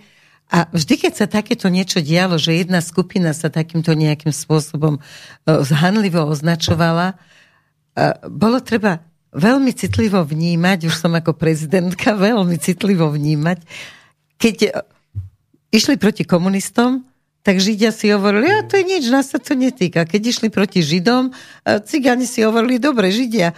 Takže vysvetlite, že či vo svetovej histórii, lebo to nie je o literatúre, vo svetovej histórii, či má človek také nejaké čidlá, že zacíti, že aha, keď idú po jednom, pozor, som ohrozený aj ja, aj keď sa ma to ešte netýka. Presne to, čo vravíte, je parafráza toho slávneho výroku jedného protestantského teológa v Nemecku, ktorý povedal, najskôr nacisti prišli pre komunistov, ale nebol som komunista, tak som čušal. Potom prišli pre odborárov, nebol som odborár, tak som bol ticho. Potom prišli pre židov, Nebol som žid, tak som bol ticho. A potom prišli pre mňa a už sa nemal kto ozvať na moju obranu. Krásny výrok, ktorý to presne vystihuje. A myslím si, že niečo podobné hrozí, aj keď samozrejme nie je to v tej vypuklej podobe, lebo tie paralely s tým fašizmom mnohí ľudia odsudzujú preto, lebo ten fašizmus posielal ľudí do koncentračných táborov a do plynových komôr a podobne a že to sa dneska nedeje, hej, ale tie paralely predsa nie sú použité preto, lebo musí byť všetko splnené v tej podobnosti. To je analogia. To znamená, tie isté procesy, ktoré dneska cítime, sa odohrávali aj v tom úvode toho fašizmu a kam to prerastie dneska, takisto nevieme. To sa môže kľudne stať, že nás tu do tých koncentračných táborov začnú zatvárať pod zamienkou nejakej vojny. Počas Zoberte covidu pandémia, to tiež tak vyzeralo. Presne som chcel povedať, no pandémia alebo ten covid vlastne im dal zamienku na to, aby nás tu cvičili ako opice, že sme tu reálne boli zbavení slobody a že sme tu nemohli bez modrej, modrého papieríka, že sme sa dali otestovať, pamätáte, ani do roboty ísť, že nás tu ničili životy, že tu zatvárali ľuďom uh, uh, živnosti a podobne. No a čom je to iné, ako bol ten fašizmus v tom, v tom... Dobre, tam mali zámienky, ktoré boli e, iné, hej, ktoré boli ideologicky potvarbené cez tú nenávisť voči Židom, čo je samozrejme neospravedlniteľné, ale v čom je ospravedlniteľnejšie to, že tu ničili životy ľuďom kvôli pandémii, aby tu naháňali e, zisky e, americkým farmafirmám, tak tu vymysleli takmer povinné očkovanie a už tu chceli pomaly bodať tými, tými svojimi vakcínami aj, aj komárov. Malé a, aj, deti. To je úplne absurdné. A ja som presvedčený, že uh, tie paralely sedia. A nie som sám, mnohí autori, dokonca najnovšie som zachytil aj môj učiteľ uh, filozofie, ktorý ma aj priviedol k mnohým uh, ľavicovým teóriám na vysokej škole, uh, Ladislav Hohoš, docent Hohoš, veľmi otvorene hovorí, no úplne pokojne to môžeme nazývať liberálny fašizmus. Ja som zachytil názory, že ten liberálny fašizmus, že to je oxymoron, lebo liberáli hovoria o slobode a fašisti hovoria proti slobode. No ono, samozrejme, pokiaľ tie pojmy bereme historicky ako v tom nejakom prísnom definičnom zmysle, tak áno, liberáli by mali hovoriť o slobode, ale hovoria slovenskí liberálni progresivisti o slobode? Nie, oni presný opak robia. To znamená, oni de facto znásilňujú vlastnú ideológiu, oni ju obracajú na hlavu. A keby toto videl John Stuart Mill alebo John Locke alebo Adam Smith spomínaný, no tak by sa chytali za hlavu. Však základom e, celého liberalizmu by mala byť myšlienka Voltera. Pane, nesúhlasím s vami s tým, čo hovoríte, ale urobím všetko preto, aby ste mohli povedať svoj názor. Toto bol Voltaire, toto má byť liberalizmus. Liberalizmus. Ale je to presný opak, čo dneska robia. Oni povedia, vy, pane, nesúhlasíte s môjim názorom na povinné očkovanie? No tak ste dezolát a patríte do basy a vaše médiá treba zavrieť. Alebo, pane, vy máte iný názor ako ja na Lenina, alebo na Marxa, alebo na iné postavy historické uh, lavicového hnutia, no tak potom nemôžu byť vaše knihy predávané. Páne, máte iný názor na Matoviča, Nadia, Čaputovu a tak ďalej, no tak ho nemôžete povedať, lebo vám to súd zakáže. A podobne. Tak čo to má spoločné s liberálom? Ja si myslím, že to má ďaleko viac spoločné s fašizmom. A preto hovoríme o liberálnom fašizme. Čiže je to podobnosť. Nie je to samozrejme totožné hnutie, ako bol fašizmus. Ten tam máte svoje rasistické prímesy, ktorý tento liberálny fašizmus nemá. On tu nenávisť šíri na základe názor, iných parametrov. Či už je to názor, ale ja tam cítim aj obrovskú triednu podstatu. Uh, ako lavičiar. Oni vlastne pohrdajú chudobnými ľuďmi väčšinou. Chudobnými masami. To sú to, tým, čo pohrdajú. Oni sú taká tá kaviarenská elita, viete, tie salóny a oni sa tak cítia, že my sme tu najmúdrejší a zrobíme pre tie americké korporácie a tak nikto na nás nemá. Tak to je jedna obyčajná snobáreň. A tie názory potom, keď čítam v tom denníku N alebo v tom smečku, keď tam tedy ten šuc vrieskal, že ľudia, čo sa nedali zaočkovať, by mali kvičať ako svine na bytunku a podobne. Šiel. Ale to, to, je, to je krásne odzrkadliť svoju dušu. To bolo, no dobré, to bolo ľudia sú schopní to ďalej čítať. No, to je tá hrôza. Je, je to smutno. Tieto, tieto, tieto kaviarenské elity áno, alebo v úvodzovkách elity, hej, to je taký výraz uh, neutrálny. kaviarenskí snoby áno, lebo tí robia pre tie korporácie a tí celý život žijú v tom pohrdaní a tým, v tom disrespekte voči, voči bežným ľuďom. To už nie je ani rasistické, to je naozaj triedne. Každý, kto je chudobnejší a kto možno nemá ani také vzdelanie, tak je pre nich odpad, dezolát, lúza. A týmto ľuďom oni chcú zakázať premyšľať, oni chcú zmanipulovať do toho, aby im dali ten hlas na v tých voľbách, to je celé, čo potrebujú. To sa mnohokrát aj podarí. Vidíte, čo spravil Matovič v roku 2020. Mnoho chudobných ľudí E, proste zmagoril a oni mu dali ten hlas a dneska by sa najradšej uh, hodili Presne. pod vlak za to, čo spravili. No ale takýmto spôsobom to dneska žiaľ funguje. A oni teraz zužujú ten, ten demokratický proces na akt voľby. Čiže raz za 4 roky alebo raz za 5 rokov má ten človek možnosť dojsť, zobrať ten papierik a strčiť ho tam a tým končia všetky jeho politické práva, lebo referendum o tom, že by si chcel inú vládu, už nie je možné. Alebo že by si chcel, aby boli predčasné voľby, to už nie je možné. Vy ste tu zabetonovaní. 4 alebo 5 rokov ste tu zabetonovaní, pokiaľ si nesprávne zvolil, máš smolu. No a toto predsa nie je demokracia. Demokracia má byť o účasti ľudí, o participácii. To nemá byť iba o tom, že teraz máte možnosť, však napokon aj tie totalitné režimy de facto robia toto, že vám dajú tú možnosť uh, raz ja, za pár A teraz, ako máš, povedzme, v Spojených štátoch amerických možnosť vybrať si, skutočne si vybrať. Máš tam republikánsku stranu, ťažká pravica, konzervatívna pravica, alebo demokratickú stranu, ťažká neoliberálna pravica. Hej? Čiže máš tam dve pravicové strany, Slavoj Žižek, slávny slovinský filozof, tomu hovorí, môžeš si vybrať medzi Pepsi-kolou a Coca-Colou. Akože dramatický je to rozdiel. Hej. To, to, je, to je zhruba to, že nejaký rozdiel tam je, hej, iná, iná krabička, iné farby a možno trolilinku, iná príchuť, ale inak je to to isté, hej. Toto je dnešná demokracia. A obidve tie strany vlastnia milionári. Tak kto odfinancoval demokratickú stranu a Joea Bidena? George Soros. To bol jeho najväčší sponzor. Ale teraz nemilme sa, republikánsku stranu financovali ropné spoločnosti, zbrojárske firmy, takisto ako tí demokratov. Oni to majú rozdelené, si bohatí, tak tam dám 100 miliónov, hen tam dám tiež 100 miliónov. Či vyhrá jeden, alebo druhý budú mi slúžiť. Bude mi dobre, no, tak toto funguje. Budem teraz, zákazky. To je demokracia a ty nemáš šancu to nejakým spôsobom zvrátiť. A na Slovensku teraz máme krásny precedens, úžasný, s pani prezidentkou Čaputovou, ktorá aj s pomocou ústavného súdu nám zmarila referendum jedno druhé a teraz nám ešte navyše pichla na 21. január, kedy tu bude polka, pol metra snehu a ľudia budú niekde ešte možno Nie len pol metra snehu, ale z ezoterického hľadiska je to deň satana, je to deň Naozaj, Idry, je to, je to najhorší deň, keď sa všetko zlo dáva do jednej hromady. Tak. Takže podľa satanistického náboženstva je toto najhoršie, čo môže existovať ten deň, je deň nešťastia. Ja keď to zoberiem čisto materialisticky, Jasne, tak napriek tomu... Ale chcela som hej, to rozum, Tak napriek tomu to máte deň, ktorý je z politického hľadiska naozaj peklo, pretože vy, keď skončí niekedy v polke januára, že ľudia odídu od tých sviatkov a tak ďalej, tak zrazu máte týždeň na kampaň. To sa nedá stihnúť. To je, za týždeň máte mož, možnosť kampaňovať. To je ne, ne, nemožné. A ona to dobre vedela. Keby ten termín dala, povedzme na ten február, tak tam už máte predsa len nejaký čas 3 týždne kampaňovať a mobilizovať tých ľudí, lebo e, na Slovensku je potrebné mobilizovať e, a referenda boli väčšinou neúspešné. Práve preto sme chceli, aby bolo to referendum spojené s komunálnymi a regionálnymi voľbami a to by už dávno bolo dneska vyhraté, lebo verte tomu, že by tá účasť bola vyššia, keby bolo referendum, ľudia by prišli a povedali by, že chcú zmeniť ústavu, lebo dnes, dnes to referendum nemá byť o tom, že pád vlády. To nám zakázal ústavný súd. Má byť o tom, aby vôbec bolo možné v ústave, že tu predčasné voľby byť smú. Lebo dneska nie, nie, nie je šanca. iba, hej. Čiže toto je úplne racionálne. Až to, že to dneska Matovič alebo Kolár nechcú, tak to je len prejavy z babelosti, lebo sa boja o svoje korita. To je o ničom inom nie je. Ale samozrejme, bude veľmi ťažké zmobilizovať ľudí na technickú ústavnú otázku. Ľudia si povedia, čo a meniť ústavu? Keby to bolo, že chceš pád vlády, tak tam dojdu aj v 80%. Jasne. Ale keď to bude technická otázka o zmene ústavy, tak kto vie, koľko ich dojde. My budeme robiť maximum. Ale... No, ťa to ani tak, ako že no, ty no. si hovoríš, však o ústavu, nech sa tam starajú toto, v tom parlamente, toto. čo ja tam a budem kvôli tomu behať. S týmto a nedá sa nejakým spôsobom nejako, ja neviem, cez poslancov e, zmeniť ten dátum, že proste nevyhovuje pre niečo vážne. Nie, to je právomoc, právomoc prezidentky Čiže ona to môže určiť a týmto a práve preto to takto urobila. Práve preto. Ona de facto zarezala Prvé referendum, kde bolo 600 tisíc ľudí, ktorí to pozbieralo, druhé referendum, kde bolo 400 tisíc ľudí, ona sa takto vykašľala na vôľu milióna ľudí a potom, keď konečne už musela uznať, že toto jedna otázka je nejakým spôsobom nespochybniteľná, tak to spravila tak, aby nám to čo najviac zmarila alebo pokazila, prekazila ľuďom na Slovensku. Viete, je to zlomyselnosť na jednej strane a na druhej strane sa pýtam, prečo má taký silný záujem pani prezidentka Čaputová, aby táto vláda ďalej vládla? A tam tá odpoveď je úplne zrejma.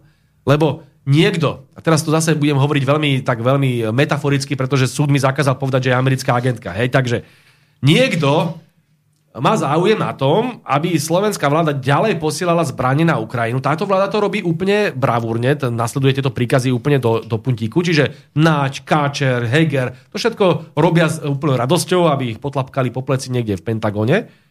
No a pochopiteľne pani prezidentka chce mať takúto vládu, a už to ďalej nedobudem dorozprávať, lebo... Otázka lebo teda... je, že či ju chce mať pani prezidentka, alebo tí, ktorí poťahujú nitky nad jej ručičkami, nožičkami. No, to je samozrejme otázka, do akej miery ona je svojprávna. Ja a som to je teda moja není veľmi otázka od začiatku, odkedy tam je. Čo Ona si tam- myslíte o tom? Ona, ona si tam skúšate garderoby, ona tam má toho svojho Áno. Ďuriho, ona si tam chodia na výlety, však teraz v Egypte a tam predtým v Taliansku a tam. To je, pre ňu je to krásny život. A zoberte si, každý mesiac 15 cinkne, potom máte tento, máte uh, krásny dar od, uh, alebo cenu získala od americkej uh, mimovládky z Kalifornie uh, za to, že teda presťahovala smetisko z bodu A do bodu B, čím zachránila planétu, lebo v bode A to smrdelo a v bode B to už nesmrdí. Poznáme ten prípad. Za to dostala 175 tisíc amerických dolárov. No tak ona Čo? je plnke. Viete, to je... Ona A to jej sa veľmi vypláca. nevedia. No vedia, vedia, to je tá cena za... Oni ju potom vychvalovali, že, sú potom že ona je tá hej. ekologická hrdinka, ako po Grete hneď ako na druhom mieste. Toto, toto oni dokázajú vytvoriť. A vie, viete, keď vám slúži ten líder nejakej krajiny, tak tie západné médiá sa vás postarajú, aj tie mimovládky. Však tá Čaputová dostáva, ja sa čudujem, že dostáva iba také 3-4 ocenenia ročne. Mohla by dostávať aj 25, toľko mimovládok oni majú. Teraz dostala ocenenie od nemeckej neoliberálnej mimovládky, ktorá je napojená na uh, vládnu nemeckú stranu FDP. Tá mimovládka sa volá nadácia Friedricha Naumana. A mimochodom, Friedrich Naumann bol politik eh, počas prvej svetovej vojny, ktorý silne podporoval vojnu, nemeckú vojnu proti Rusku. Navyše, ťažký imperialista a napísal slávnu knižku v roku 1915 Mittel Europa, kde vyzýval k tomu, aby Nemecko kompletne ovládlo strednú Európu. Vrátane slovenského územia. Čiže jeho sen sa plní, A jeho sen sa plní si aj, aj z túto prispením možno pani Čaputovej, žiaľ, a ktorá potom dostáva ocenenia. Viete, ja keď si hovorím, že ocenenie dostať za to, lebo tam bolo špeciálne zdôvodnenie. Ocenenie dostala za to, že čelila názorom väčšej časti slovenskej spoločnosti ohľadom vojny na Ukrajine. Čiže väčšia časť slovenskej spoločnosti nechce vojnu, nie je protiruská, nie je militaristická ako ona. Ona tomu čelila a za to ju odmení nemecká liberálna mimovládka. Veď to je skoro milimeter od vlasti zrady. Samozrejme nepoviem, že to je vlasti zrada, lebo to povedať Áno, nemôžem. dajme Je to milimeter. milimeter od vlasti zrady.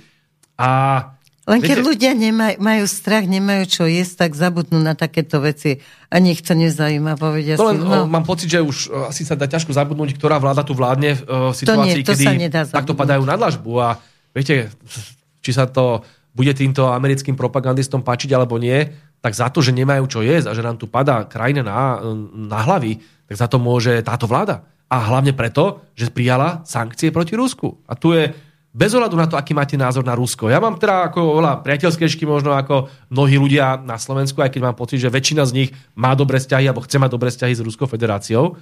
A napokon si pamätáme, že Rusi nás oslobodili aj v druhej svetovej vojne a, a že boli aj vzorom pre Ľudovita Štúra, a že to slovenská a ruská kultúra je veľmi blízka v mnohých oblastiach. Len ono, tie sankcie neubližujú Rusom. To aj keby sme im chceli teraz ubližovať. My im neubližujeme. ale keď Ubližujú to nám. vidia, že Nemám- obližujú nám, prečo Viete, sa ono- nespa... Ona je tak uh, hlúpa. Je, no, Je to jedno, že ona to nevidí. Ona to, nav- navyše jej to môže byť úplne fúk, lebo ona má svoj 15 tisícový príjem, takže či tam bude mať to vyhrievanie o 3,50 alebo 4,50 alebo 150 drahšie, to môže byť úplne jedno, ona to peniaze má.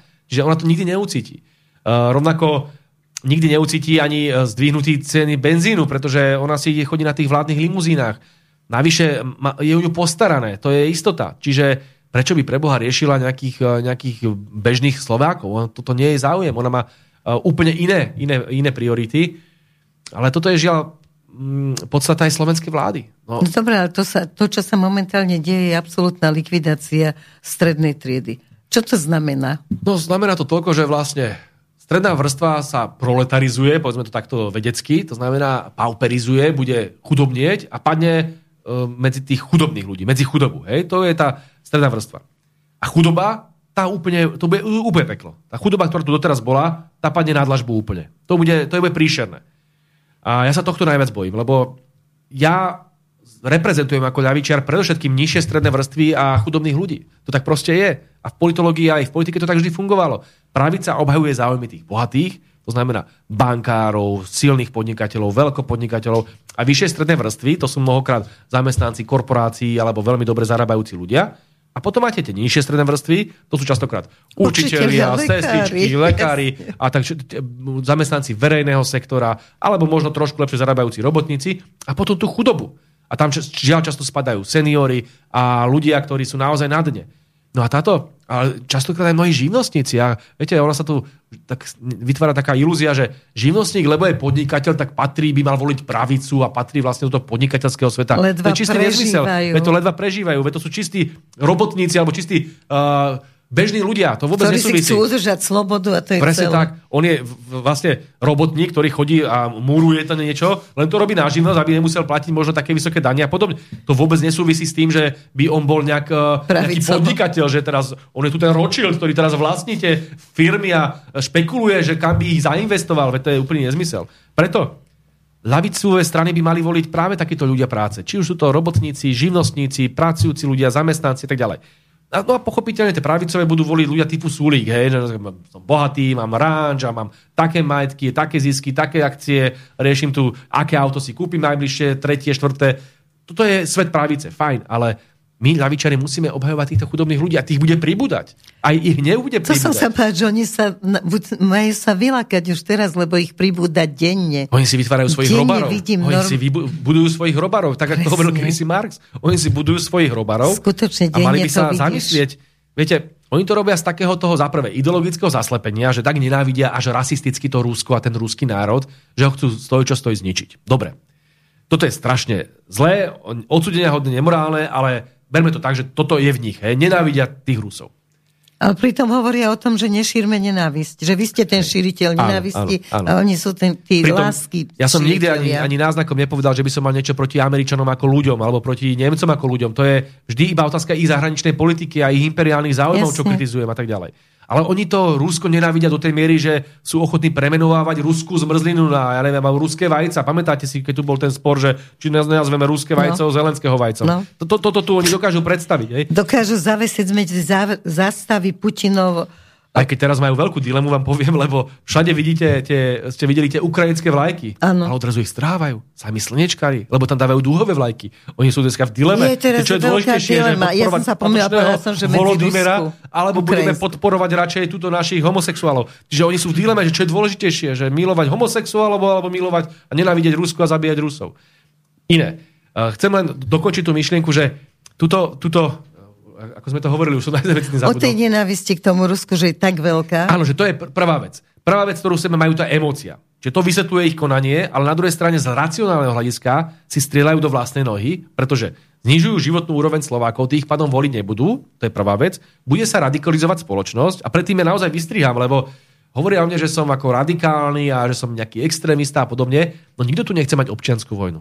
Nikto tu nechce mať tak nahnevaných ľudí, že sa tu budú rozbíjať uh, obchody a že sa tu budú ľudia bať chodiť do, na, do ulic. Čiže ja som presvedčený, že Slovensko potrebuje sociálny zmier. Že my tu naopak musíme udržať nejakú sociálnu životnú úroveň, ktorá tu bola zabezpečená dlhé roky, ale kvôli tomu, že oni si vymysleli túto vojnu, a teraz si povedzme na rovinu, že tá vojna nezačala tento rok, ale už v roku 2014, kedy tam oni masakrovali ľudí na Donbase a kedy tu umožnili prevrat e, na Ukrajine, ktorý sa do dneska vlečie. A museli tušiť, že tí Rusi to nenechajú len tak, veď tí Rusi to majú napísané po svojich všetkých geopolitických doktrínach, že nemôžu dopustiť, aby mali na svojich hraniciach americké vojska. Takže A všetky tie- sľubov dostali dosť na to, že im rozumejú a že chápu, že to je úplne normálne. A toto- Nikto nechce mať na hraniciach cudzích vojska. A, a toto pritom ako nehovoria nejakí extrémisti, to povedal sám pápež František, že tak uh, to skúviňanie tých psov pred bránami Ruska viedlo k tejto vojne. Veď takto to reálne je. A teraz, či sa nám tá vojna páči alebo nepáči, zase z druhej strany teraz robiť uh, z Ruska jedinú krajinu, ktorú kedy viedla vojna, uh, vie, vie- viedlo Viedla vojnu. vojnu. To, to je absurdné. Veď zoberte si, aká je, aké boli vojny Američanov v Iraku, v Jugoslávii, v Sýrii, v Afganistane, v Líbii a tam teraz nezomierali deti a ďaleko väčších. Milión. Viete, to je... A teraz tam neboli sankcie potrebné, tam nebolo potrebné zakazovať americký hotdog, tam nebolo potrebné riešiť Američanov. Všetko bolo morálne a super fajn. Ale v prípade e, Ruska sa tu tvárime, že to je jediný štát, ktorý kedy uh, s niekým na- vojnu. Viete, takže ono všetko má dve stránky. Výborný rozhovor by som odporúčal poslucháčom od uh, profesor Drulák, už som ho spomínal, český ano. významný filozof a hlavne politolog, viedol rozhovor Start It Up. Uh, to je taká uh, webová stránka Start It Up, liberáli, čistí slnečkári. Oni sú po aktualitách asi najliberálnejší na celom slovenskom mediálnom spektre. A my im robíme reklamu. Ale z dobrého dôvodu. Dobre. Tam zavolali si tohto pána Druláka, profesora. Samozrejme, že ten bol pripravený, taký naštuchorený, tento taký On mladý, veľmi múdry, mladý liberálik a teraz tam pýtal sa teda, no tak tí Rusi už tak strašne ukrutne prehrávajú na tej Ukrajine, že už sa uchylujú k takým hrozostrašným veciam, že bombardujú raketami teraz. A to povedzte, pán profesor, je to dôkaz toho, akí sú strašne zlí, nechutní a slabí. A tak a teraz s takým nonšalantným uh, výrazom ten pán, pán profesor Drulák, to je, to je úplne čarovné, ako to on dokáže vyjadriť. Väčšinou v dvoch, troch vetách, že no ja neviem, či bola slabosť americkej armády, keď bombardovala Juhosláviu. A tam tiež zomierali deti. A neviem, či bola slabosť americkej armády, keď zomieralo v Iraku kvôli bombardovaniu amerických bomb uh, milión uh, ľudí a podobne tak ho zrušil. A teraz to ste videli, že on asi po 10 minútach toho rozvodu začne normálne koktať a hapkať. On je to... strašne slabý. A hej, no, dobre, ale tým spôsobom, ako ho vygumoval. To, to, to, to treba vidieť, to si treba vychutnať a potom sa V tomto vystej... prípade áno, aj ja podporujem, e, že ako, pozrite si, ja som e, to videla. No, Ten Drulák, on bol aj v tej relácii do Kryža, on tam tak áno. nádherne toho Mikloša, tak dvoma, troma vetami ho tak zrušil. Ako mu povedal si do, také pamät, pamätné slova, že Pane Mikloši, že vy ste sa zapomněl v 90. letech, že to už dávno niekde inde sme, že aký neoliberálny kapitalizmus, že úplne krásne ho dokáže zrušiť. A toto je to, je to vzácne, že viete, oni sú intelektuálne veľmi slabí, títo naši uh, poskokovia režimu, nazveme ich takto. Títo neoliberáli, slnečkári, progresivisti, akokoľvek ich nazvete. Oni sú mentálne, alebo teda intelektuálne veľmi podvýživení. Oni málo vzdelania majú a nemajú ani stimul k tomu, aby sa vzdelávali viacej, pretože oni si de facto všetkých ľudí, ktorí majú iný názor, vylúčili ako extrém. To sú dezoláti. S tými sa netreba baviť, so Chmelárom nie, s Blahom nie, s Čarnogórským nie. Takže vlastne sa rozprávajú len medzi sebou. Ale to vás neposúva nikam, hej? Čak napokon, keď sa rozpráva v tých Havranových reláciách, ja neviem, jeden rusofób s druhým rusofóbom a s tretím rusofóbom, kto viac nenávidí Rusko a oni sa tam hádajú, že ja viac nenávidím a ja ho viac. No tak ono to zjavne nie je celkom stimulujúce, hej, povedzme to takto. Ale v televízii, ktorú platíme my všetci. No, áno, je to, je to šialené z hľadiska tej propagandy, hej, ale ja mám pocit, že to už ľudia ani nepozerajú. Ja, ja, ja nepoznám nikoho, kto by toto pozeral. Koho by to ešte bavilo? Kto si chce pozrieť pre Boha troch ľudí, ktorí majú ten istý názor? Nikto.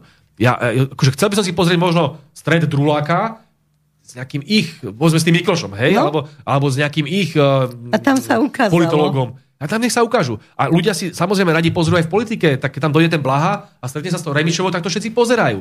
Ale keď tam dojde potom... A všetci plačú doma. no, tak z Remišovej, z Remišovej sa ja. veľmi dobre smeje naopak. Ale... ale ja sa čudujem, že váš podpredseda tam stále chodí. Ja som pozerala musíte poslednú... chodiť. Do relácií musíte chodiť, lebo ono, oni by vás veľmi radi vymazali. Dobre, ale naozaj byť proste s, s človekom, ktorý skutočne ona je taká jednoduchšia, to je pravda. Ale, ale ako... stále uráža, stále proste... Navyše, navyše ona je nezbaviteľná slova, čo je mimoriadne vtipné, hlavne situácia, kedy už aj ten moderátor, že dobre, pani Remišová, už teraz dajme slovo a už daj slovo a ona si ďalej ide a ďalej Dobre, ale Remišová je najmenší problém Slovenska, však to je no, ale preferencie to, čo robí, je nízkotučného mlieka. No to hej, len končí, že končí, končí. tá funkcia, v ktorej je teda je veľmi nebezpečná, áno, áno, že na takej funkcii nemá potenciál človek. na to, aby škodila Slovensku už dlhšie ako rok. Hej. Toto už, ona, ona je minulosťou. Ona je už len taký politický zombik, sa tomu hovorí, hej, že už len tam nejak sa potuluje po tých, po tých reláciách, ale politicky nič neznamená. A po dnešku dokonca, keď vyšiel prieskum, že Olano má 3,9% podľa prieskumu, neverili by ste. To je posledný no, prieskum? Tak, a to bola STVčka, hej, čiže prieskum od nejakého mediánu, čiže to není nie, nie prieskum od nejakej Padnúť z 25 na 3,9. No, 3,9, ako gratulujem veľmi silne. Uh, myslím, že Boris Kolár na nejakých 5,5% tiež akože e, na hrane. No vládne strany, to sú dve vládne strany dneska, za ľudí tam, hej, to je proste minulosť tak tieto dve strany už končia. Ja som to aj avizoval, ja som predtým aj varoval tie strany, že sami, keď ste trošku aspoň racionálni, nebuďte blázni. To, že vás nemáme radi, to je jedna vec, alebo že vás Slovensko nenávidí, ale vy keď teraz chcete ísť do tejto energetickej krízy, do tejto celkovo ekonomickej krízy, uh, s tým, že máte jedna strana 7% a druhá 6,5%, no tak to padnete na štvorku a ako je len taký fukot. A už, tí ľudia, a už to tu je. A to ešte neprišla, neprišli tie ceny tak nahor, nešli, ako to príde tie po januári. Čiže ja si myslím, že oni už zaniknú, oni skončia tieto dve strany. A teraz otázka je, čo príde. A tu už sme vlastne potom v tých veľmi nepekných víziách slovenskej politiky, No. že tu reálne môže prísť liberálna vláda alebo neoliberálna vláda, ktorá bude ešte horšia, ako sú títo blázni. Pretože Matovič a Kolár sú politickí neandertálci, to nazvime, hej, v zmysle, že to je jak slon v porceláne. To sú blázni, to ne, nemá, nemá to zratané dve, tri kroky dopredu, to je impulzívne, je to z racionálneho hľadiska veľmi ľahko odstraniteľné. Oni síce sa tam držia zubami nechtami, ale už to nikto nechce. Len títo liberáli majú pod kontrolou médiá, majú mimovládky a vedia dobre masírovať mozgy. Tok peňazí Plus majú, zvonka. to presne, a plus majú ešte aj veľmi silných spojencov zo Spojených štátov amerických a podobne. No a keby títo náhodou sa dostali k moci, a bavíme sa o tých stranách Progresívne Slovensko a Sloboda a Solidarita a tak trochu aj o hlase, ak by takáto vláda vznikla, tak by mohla byť veľmi nebezpečná. A mnohí predpokladajú, že už sa dohodli, že už takýmto spôsobom, a keď sa oni dohodnú, tak už e, ten eset môže nejakým spôsobom im... Ja som dokonca zachytil informáciu, teraz to naši, uh, naši mladí, mladí sociálni demokrati dali von, Igor Melicher a Erik Kaliňák, že tuto robil hlas nedávno nejakú mladežnickú konferenciu a že zavolal teda aj uh, ľudí s iným názorom, tak to ako propagovali. A z hodou okolností Smer nezavolal, ani SNS, ani nejaké iné, či už sociálno-demokratické, alebo národniarské, alebo, alebo vlastenecké, alebo iné strany, alebo mladežnické hnutia v tomto prípade. A predstavte si, zavolali mládež SAS a mládež progresívneho Slovenska. Mm. Tu sa ako keby budovala Jasné. nová koalícia. A tu, tuto treba ako fakt povedať brr, ako nech povedia naši drahí súdruhovia, lebo oni, my sme spolu v jednej strane európskych socialistov. Oni síce ako pozorovateľi, ale sú tam. Aj vďaka nám. A tak teraz čo, chcete sa vykašľať na názory ľudí, lebo ľudia nechcú koalíciu s pravicou medzi lavičiarmi. A chcete sa vykašľať na všetko svoje presvedčenie a len preto, že si to žela Denigen, americká ambasáda a ďalší, tak budete tu robiť koalície s takýmito neoliberálnymi pravicovými stranami. No a toto si E, musia aj ľudia zvážiť, že reálne či, nám to toto, hrozí. či toto chcú alebo nechcú. Viete, No dobré, ale vy zase ľuďom. na druhej strane tomu nepomáhate tým, že ten hlas a vy sa nejako neviete dať dohromady cez tú animozitu vlastne tých To ani nie, nie, nie je pravda, lebo my sme hlas vyzývali aj bez ohľadu na tú animozitu, ktorá je tam možno emo, emotívna, tak uh, racionálne sme vyzývali hlas k tomu, že dobre, čo bolo, bolo, však to bolo napokon pred dvoma rokmi, to už je dávno zabudnuté. Uh, môžeme byť v istých oblastiach konkurenciou, ale to patrí k politike, s tým sa Jasne. treba zžiť. No ale však poďme spolupracovať. My sme vyzývali, či už je to v referende, či už je to v komunálnych voľbách a podobne. Neustále vyzývame hlas na spoluprácu. No ale potom prichádzajú také veci, ako teraz, že nás ani len nepozvú na konferenciu. Alebo prichádzajú koalície, ktoré sme videli aj v komunálnych voľbách, že vám hlas zrazu podporí neoliberálneho politika v bansko kraji, ako je pán Lunter, mladší. Čistý slnečkár, napojený No. na progresívne Slovensko. A teraz takýchto politikov chcú hlasisti podporovať a zároveň sa tváriť, že chcú nejakú ľavicovú spoluprácu? Preto... A máte sa s tým, nemyslím na obrazovke, ale či sa tam máte s kým rozprávať tak, ako... Ale áno, Rozumne. Ale áno, to ako treba veľmi oddeliť. E, S kolegami z hlasu máme veľmi dobré, mnohokrát veľmi kolegiálne a partnerské vzťahy. E, Teda možno trošku s výnimkou Petra Pellegriniho samého, aj keď ja s ním teda ako žiaden osobný problém nemám. To, je, to, to treba vždy oddelovať. Hej? Ja sa dokážem niekedy uh, porozprávať dobre aj s pravičiarmi, aj keď ich čoraz menej žiaľ, kedy si to bolo možné v parlamente, dneska už je to skoro nemožné pri týchto pročkoch a podobne. Ale treba tam vedieť komunikovať, to bez debaty áno. Ale cítim tam čoraz väčšiu tú ideologickú priepasť a to je tiež niečo, čo by som možno filozoficky opísal aspoň jednou, dvoma vetami. Tu vzniká iný rozpor v politike, na aký sme boli zvyknutí. Kedy si tu sme tu mali, že ľavica, pravica. A mali ste tu ľavicovú politiku, ktorá bola o sociálnom štáte, prerozdeľovaní, menej nerovností a tak ďalej. A bola tu pravicová, ktorá teda podnikanie a banky a nerovnosť a Nezvyšovať dane. Hej, hej, no, no co dobre sa to inak počúva, lebo kto by chcel mať zvýšené dane, Jasne. len potom, z čoho budete platiť práve to zdravotníctvo a školstvo. Viete, to tak funguje, žiaľ. No ale, teraz sa tu vytvára nový rozpor v politike, ono v politológii sa tomu hovorí, že klívič, že nový rozpor, ktorý funguje na báze vzťahu ku globalizácii. K tomu, že či chcete mať národnú suverenitu ďalej, alebo sa chcete nehať ovládať týmito globálnymi korporáciami a týmto globálnym svetovým poriadkom, ktorý je veľmi liberálny. A tu zrazu zistíte, že ten rozdiel medzi smerom a hlasom cez tento klivič, cez, mm-hmm. cez túto, tento rozpor je dramatický. Lebo my sme národno-ľavicová strana, smer. My chceme obhájiť tú národnú suverenitu a v mnohých veciach nám je ďaleko bližší, povedzme, Viktor Orbán z hľadiska zahraničnej politiky. Teraz nemyslím ekonomickú, vnútornú politiku. Zahraničnej hrozné, hej. Tiežto od hlasu počúvame skôr také tie euroatlantické klasické floskule, ktoré ich približujú práve k tej... Potom máte ešte jeden e, kultúrny klívič, alebo kultúrny rozdiel, alebo etický, kde cítime ďaleko väčší príklon zo strany hlasu k tým kultúrno-liberálnej agende, to sú tí homosexuáli a tieto rôzne témy, transexuálne záchody a neviem čo všetko, ktoré sú na západných, pri západných sociálno-liberálnych stranách bežné. Ale na Slovensku je niečo toto nepredstaviteľné. My sme v tomto smere ďaleko slovenskejší. Že ďaleko viac kopírujeme uh, tie naše národné tradície, naše názory uh, Slovákov. No a tomto cítim ten veľký rozdiel, ale Môže... tuto už vyústím do tézy, ktorá sa spája inak zase s profesorom Drulákom, ktorý hovorí o tom, že ale hovoria to viacerí, to nie je len on, hovorí to napríklad aj veľmi významná ľavicová teoretička Chantal Mouffe, ktorá píše, tu sa vytvorili taký nejaký konglomerát alebo také aliancia spojenectvo medzi stredoľavými a stredopravými stranami. Typu hlas, sociálno-liberálne strany, ale mnohé sociálno-demokratické strany v Bruseli a na západe a stredopravými stranami, liberálnymi. Oni vytvorili akési spojenectvo, že my sme tá politika, ktorá je tá korektná a všetko, čo je mimo nás, naľavo alebo napravo, je extrém. Je, to sú dezoláti. Hej, my to na Slovensku nazývame dezoláti, ale oni to nazývajú, že extrém. A pritom to sú úplne bežné strany, ktoré sú národné, ktoré sú silnejšie ľavicové a ktoré odmietajú ten globalistický narratív a tie globalistické uh, radikálne rezy, ktoré sa dneska dejú. No a teraz, tým pádom, keď tu chce niekto vytvoriť radšej koalíciu so stredopravými stranami, akože Progresívne Slovensko a SAS, a stredolavými stranami, ako je hlas, a stredolavými, ako je hlas, namiesto toho, aby vytvoril ľavicovú koalíciu Smeru a Hlasu, tak to len potvrdzuje túto tézu.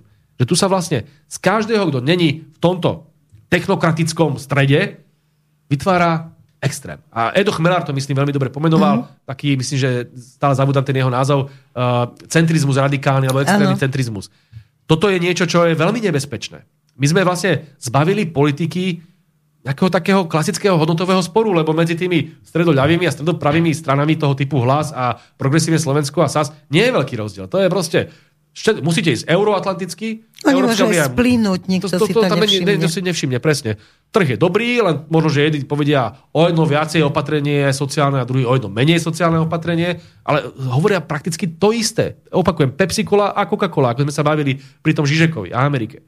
No a potom tí, ktorí ponúkajú reálne hodnotové alternatívy, či už naľavo, ako je hlas, alebo možno v iných krajinách rôzne socialistické strany, alebo národné strany, alebo potom nápravo v, v krajných podobách tých národno-konzervatívci typu Fides alebo PIS a podobne, tak to je ako extrém. To už musíme vylúčovať. V Európskej únii majú špeciálne radi toto vylúčovanie. To už treba akože zasiahnuť. A sankcie, sankcie. To, to už ale končí politika. To už ani nie je, že, že končí nám nejaká demokracia. To už nie je politika. To už je technokracia. To už znamená, že my sa už len budeme baviť o opatreniach, či je jedno lepšie alebo horšie, ale hodnotové spory nepripúšťame. Všetci musíte mať ten istý názor na Európsku úniu, globalizáciu, ľavicu, pravicu, všetko. LGBT. To je to stred, LGBT duhu a tam neexistuje diskusia a môžeme sa baviť, či hen ten technokrát alebo ten manažer je lepší, aby to zmanažoval lepšie. To ale není politika. Politika je vždy o tom, že máte stred medzi nejakými hodnotovými svetmi a to tu musíme tolerovať a rešpektovať. Ja nemám rád pravičiarov, ale musíme rešpektovať, že tu sú a mňa to dokonca niekam aj posúva, keď som s nimi v diskusii. Veď o tom bola vždy filozofia, že nás to posúvalo. Ale oni sa vytvorili teraz ten svoj stred a opakujeme tam aj časť toho stredoľavého, toho akože progresivistického a stredopravého, toho neoliberálneho. A oni si z toho vytvorili ten svoj stred a tam už nepripúšťajú diskusiu. Dobre, Všetko ostatné je ale kam takýmto spôsobom bude pokračovať politika? Lebo ja som tu mala túto nedelu astrologa Bavdiša, e, ktorý práve hovoril, že teda už aj z, tej, z toho pohľadu toho astrologického je momentálne, to nevidím, do budúcnosti, ktorú už ani tí, čo sa teraz narodili, nebudú vidieť, že vznikol taký obrovský rozpor, tak je rozdelený ten svet, že nie je možné, že už aby niekto tam robil mediátora, že skúsme hľadať spoločné, čo máme, nerozchádzajme sa. A momentálne teda tvrdí, že už to pôjde len tak, že Jedni sa budú už len zhlukovať v tom svojom, druhí sa budú zhlukovať v tej svojej bubline a každý už si bude len to svoje. Nebude tam chuť a šanca prepájať sa. Čo to môže potom znamenať pre politiku? Nie som v tomto smere nejaký katastrofista. Ja vždy som veril v ľudské dobro a v, preto som možno ľavičiar, on tak často býva. A možno, že som optimista v tom, že nehaďme flintu do žita Môže to tak byť, ako vravíte. On tiež žiaľ, bol žiaľ, to, čo vy no, hovoríte, že verí v ľudské dobro, verí v toto všetko, ale vidí to bol v úplnej depresii. Ale iste, iste, iste. Ale vidí to, že naozaj nechcú sa rozprávať navzájom tie dva svety. Tie trendy vidíme a vidíme ich aj v geopolitike a žiaľ, Práve. tu sa uzatvára tá západná kultúra do nejakého svojho takého egocentrického, rozmaznaného pohľadu, že my máme vo všetkom pravdu, my sme najlepší a my budeme poučovať my celý sme svet. vyspelí. A vy všetci ste vlastne barbari, ktorých musíme prevychovať. Toto tu západná kultúra mala vždy v sebe. Zoberte si, čo robili kresťanskí misionári v tej Latinskej Amerike, ak tam vraždili celé kmene, lebo oni boli tí vyspelejší. A ešte si to potom ospravedlňovali tým, že však vlastne oni pomáhajú tým domorodcom tým, že ich pozdvihnú na tú vyššiu civilizačnú úroveň, že medzi tým zomrie zo pár miliónov. To si nevšímajme napokon zoberte si v Afrike, v Kongu, tam ten belgický král nehal vyvraždiť 15 miliónov ľudí a o tom sa vôbec nehovorí. Čo robili v Ázii, tam sú desiatky miliónov tých Číňanov tam vraždili a dneska poučujú Čínu, že ale však nám dôverujte, my to s vami myslíme dobre. Viete, toto sú tie veci, ktoré Číňania nezabudnú a my veľmi skoro zabudáme.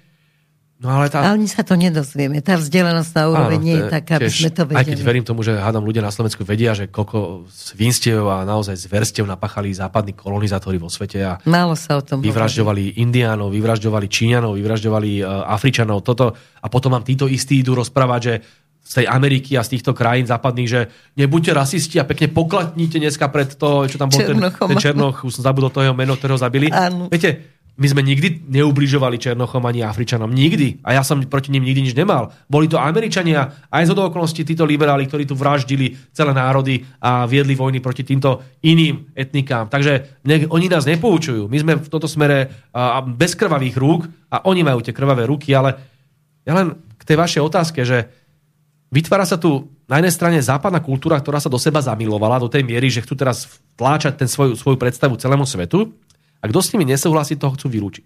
A potom tu máte druhý tábor, ktorý sa čoraz viac spája. A to je pre západnú kultúru mimoriadne nebezpečné. Lebo pretože zrazu máte, veľa. máte tú Čínu, ktorá je budúcnosťou, to, či sa nám to páči alebo nie, tak oni sú ekonomický gigant, ktorý o chvíľku predbehne aj západnú Európu a Ameriku. V mnohých parametroch ich už predbieha. India. Potom máte Rusko, Rus... ktoré takisto má svoju silu obrovskú, najmä uh, vojenskú, ktorá minimálne v tej oblasti jadrových zbraní je natoľko odstrašujúca, že to nemôžete nechať tak a Ale nerastné súroviny, ktoré majú Rusi na svojom území, to je celá Mendelová tabulka, čiže tam s Rusmi sa naozaj zahrávať nedá. India, presne ako ste vraveli, tam je takisto už cez miliardu obyvateľov, veľmi uh, rastie a takisto je to kultúra, ktorá má veľmi málo spoločné s tými predstavami západných liberálov. Potom máte Brazíliu a latinskoamerické štáty, mnohé africké štáty teraz rastú aj vďaka Číne.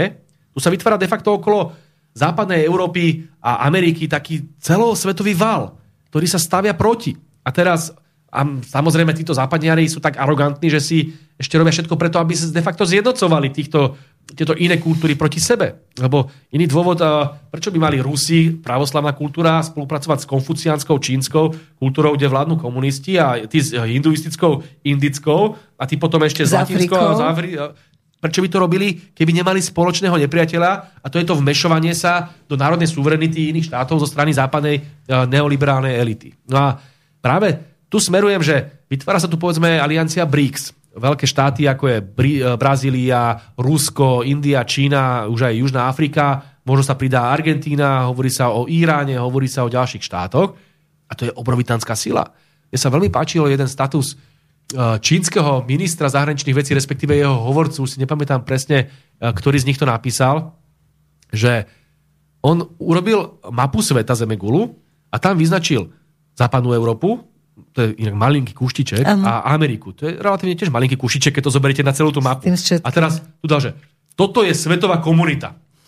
Lebo oni stále hovoria a hoňajú sa svetová komunita alebo medzinárodná komunita odsudila toto, ano. medzinárodná komunita. Toto je svetová komunita a celý ten svet je vlastne není svetová komunita, tí majú iný názor. A obrovský kus. to je, ten, to je taká, taký zrnko piesku, ako na Sahare. To je naozaj malinký, malinký flegiačik. A hovoríme, že svet. A oni sa tvária, že to, my, sa, my sa, stále sme ten svet, tá medzinárodná komunita, my sme tu tí, ktorí majú rozdávať karty, všetko, ovládať Ekonomicky to, to už nesedí. Vojensky tam to už nesedí. Zoberte si, ako Američanov vyprašili v Afganistane tam tí chlapci s bradami. Veď to je úplne smiešne. A oni sa teraz hrajú na najväčších ako vládcov univerza. No už to nefunguje. A vzniká Ale... aj taká vojenská aliancia, nejaká, kde je Turecko, Rusko. Turci, to... ako sa zachovajú Turci vo všeobecnosti je veľkou otázkou. Tí už majú tak plné zuby Ameriky, že sa môžu kľudne pridať na stranu Ruska no, na stranu BRICS. A to vyzerá? Ja som...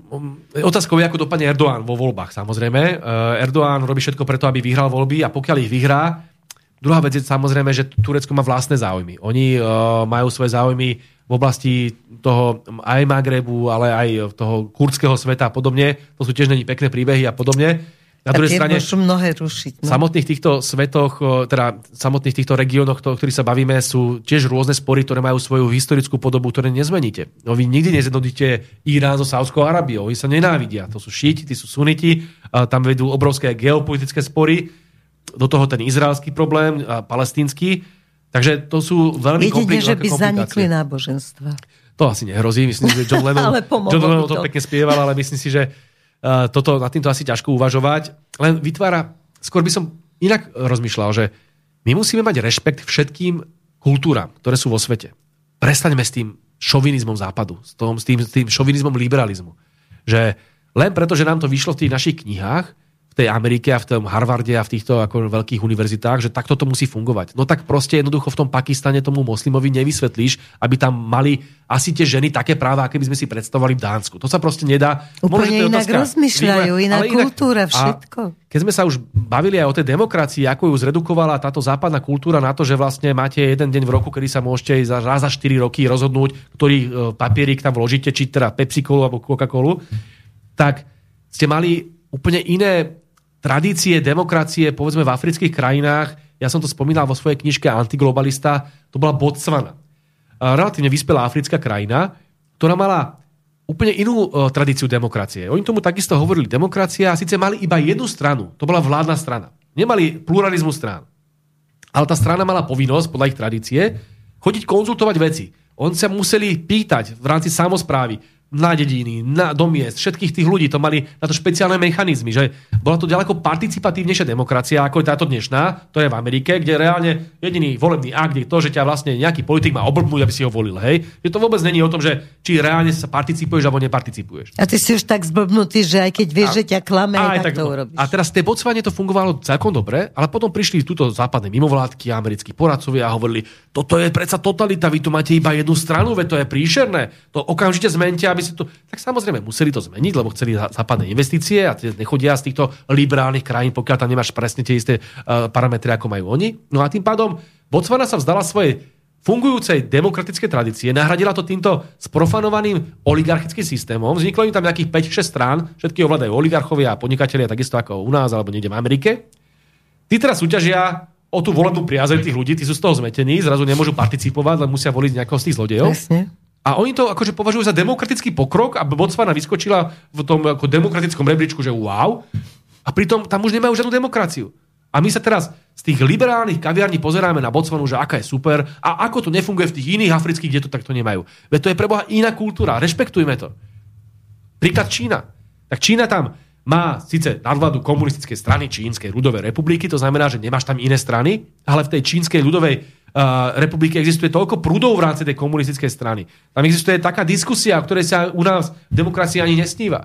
Nehovoriac o tom, že oni sa nemusia rozptýlovať teraz tým, že každé 4 voľby, uh, roky organizujú voľby, kde by museli presviečať a tam hádzať ľuďom modové, medové motúziky a vymýšľať si nezmysly a hesla, len aby teraz čo najväčší masu pritiahli k sebe. Hej, toto tu vôbec odpalili a majú svoje národné rozvojové aktivity, kde plánujú na 30-40 rokov dopredu a fungujú. A oni si svojich ľudí e, vyberajú podľa toho, či je niekto kvalitný e, v tejto oblasti, v, povedzme v polnohospodárstve a tento bude riadiť, lebo má skúsenosti a prešiel niečím. A nepodľa toho, či dokáže byť väčší krikľúň, aby oslovil ako povedzme Matovič ľudí na základe toho, že bude nadávať svojmu súdruhovi, že je zlodej, mafián a vrah. Čiže chápete, že tam je to ďaleko vzdelanejšie, ďaleko pripravenejšie, to je úplne o inom. Ja nehovorím, že to musí byť nevyhnutné to, čo chceme my na Slovensku. Ja iba hovorím, že to rešpektujme. Majú inú predstavu, inú tradíciu. No v konfucianizme ďarmo budete vysvetľovať tým ľuďom, že tu máte mať západný typ westminsterskej demokracie, ako majú v Amerike alebo v Veľkej Británii. Nie. A to isté platí aj pre tie moslimské krajiny. Ja som teda bol veľký kritik tých uh, moslimských migrantov vo vzťahu k Európe. To bolo veľmi správne, že sme zatiahli ručnú ano. brzdu a dali preč kvóty, ale to neznamená, že ja nemám rád moslimov vo svojich krajinách, nech si robia presne, tú politiku, ako vážime Aj vážime ich, si, samozrejme. presne. A oni majú svoje tradície a to musíš rešpektovať. Ja nehovorím, že sa mi páči, že v Saudskej Arabii kameňujú ženy. Samozrejme, že tu musí mať isté hranice. Len potom je druhá vec, že tam to tolerujeme v tej Saudskej Arabii, s nimi spolupracujeme, tam nevadí, že oni uh, tam zabíjajú deti v Jemene vo vojne, ktorá je neuveriteľná, ale o tej sa nehovorí. Ale potom budeme vyčítať Rusku, že uh, vedie spor s Ukrajinou. To je to pokritectvo a tu treba naozaj na tieto veci upozorňovať. Čiže posledná myšlienka, ono sa to vo filozofii, vo filozofii volá komunitarizmus. Ja o tom veľa píšem v tých svojich knižkách. Rešpektujme iné kultúry, iné komunity a prestaňme s tou liberálnou, šovinistickou natúrou, že len my máme pravdu a poďme všetkým pretlačať svoj Povedzte mi ešte, koľk, s koľkými ľuďmi medzi tými 150 v parlamente sa môžete o tom rozprávať? Uh, no. to by ma tak zaujímalo. Prakticky asi s nikým, ale je pravda, že uh, bolo niekoľko samozrejme, samozrejme uh, aj poslancov, ktorý, s ktorými sa dalo rozprávať o filozofii a o politických veciach. Nebudem ich ani spomínať, ale je ich čoraz menej. Tá doba sa strašne mení. Že dneska ten Matovič pritiahol do parlamentu takú lúzu. Nemyslím to teraz ako pejoratívum. Chcem to povedať ako to sú ľudia, ktorí naozaj nad týmito vecami nerozmýšľajú. Oni možno držali knižku dejepisu naposledy v 7. ročníku na základnej škole, potom sa venovali nejakému biznisu, alebo tam hrali tenis, alebo ja neviem, teraz máme tam veľa tenistov, preto mi to napadlo. A v dobrom, však oni to môžu byť kvalitní, eh, kvalitní tenisti a určite nebudú mať nikdy taký backend, ako má pán Kučera alebo tam ďalší. Ale tak oni nevedia o tom spravovaní štátu vonkoncom nič. Nevedia nič o histórii, o politológii, o ekonomii.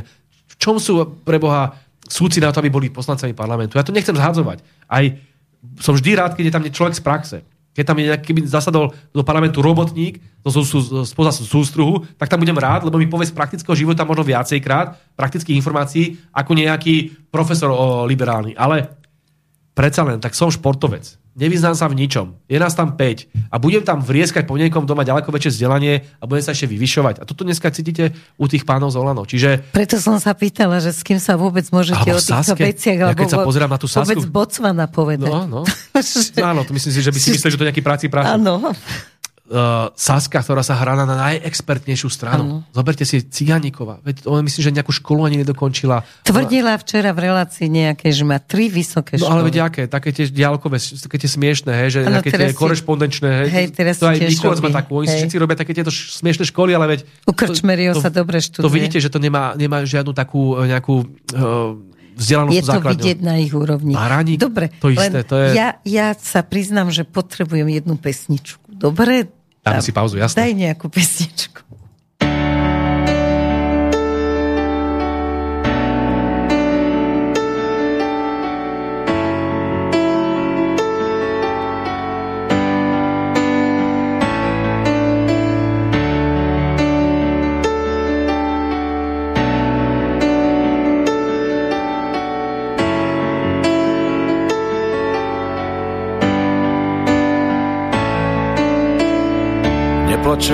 Len počítam si rany.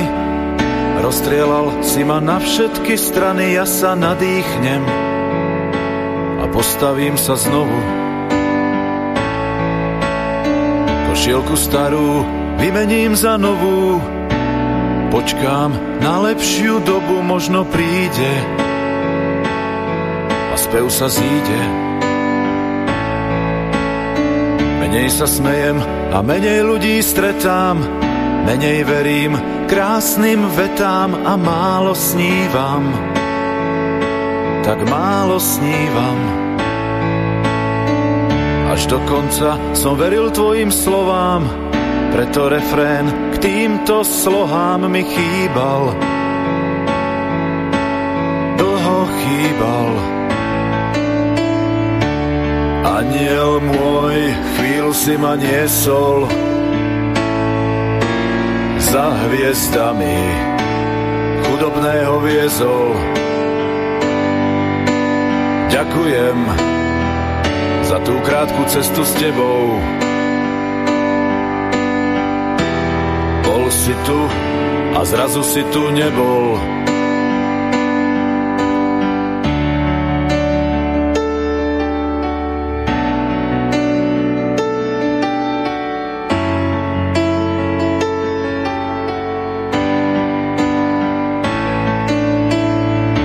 Neplačem, skladám polámané krídla a tvoj úsmev mi stále chýba. Stále chýba. Stačil krok a mohli sme byť ďalej, takto sám cez trochu dlhú alej ticho kráčam. Bez teba kráčam. Nohy mi lepí roztopená smola a veľa krokov musím robiť znova. Zle sa dýcha, tak zle sa dýcha. To mám za to, že som stará škola, viac než zlatu, verím váhe slova, zlato sa stratí, ale slovo platí. Aniel môj, chvíľu si ma niesol za hviezdami, chudobného viezol. Ďakujem za tú krátku cestu s tebou. Bol si tu a zrazu si tu nebol.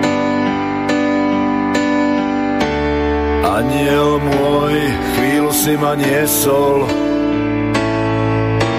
za hviezdami, chudobného viezol. Ďakujem za tú krátku cestu s tebou. Bol si tu a zrazu si tu nebol.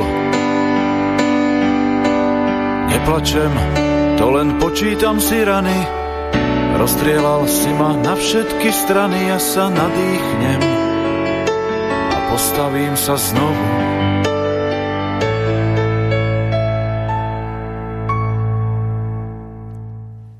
Počúvate Slobodný vysielač, počúvate reláciu Hovorí bez strachu a dnes s Lubošom Blahom e, dostali sme sa pomaly cez troška filozofie, čo patrí k životu najmä keď som s Lubošom Blahom, tak sme sa dostali aj do parlamentu. Pred pesničkou sme teda zapochybovali o hromadnom mikve. Možno nejaká štatistika by mohla vzniknúť.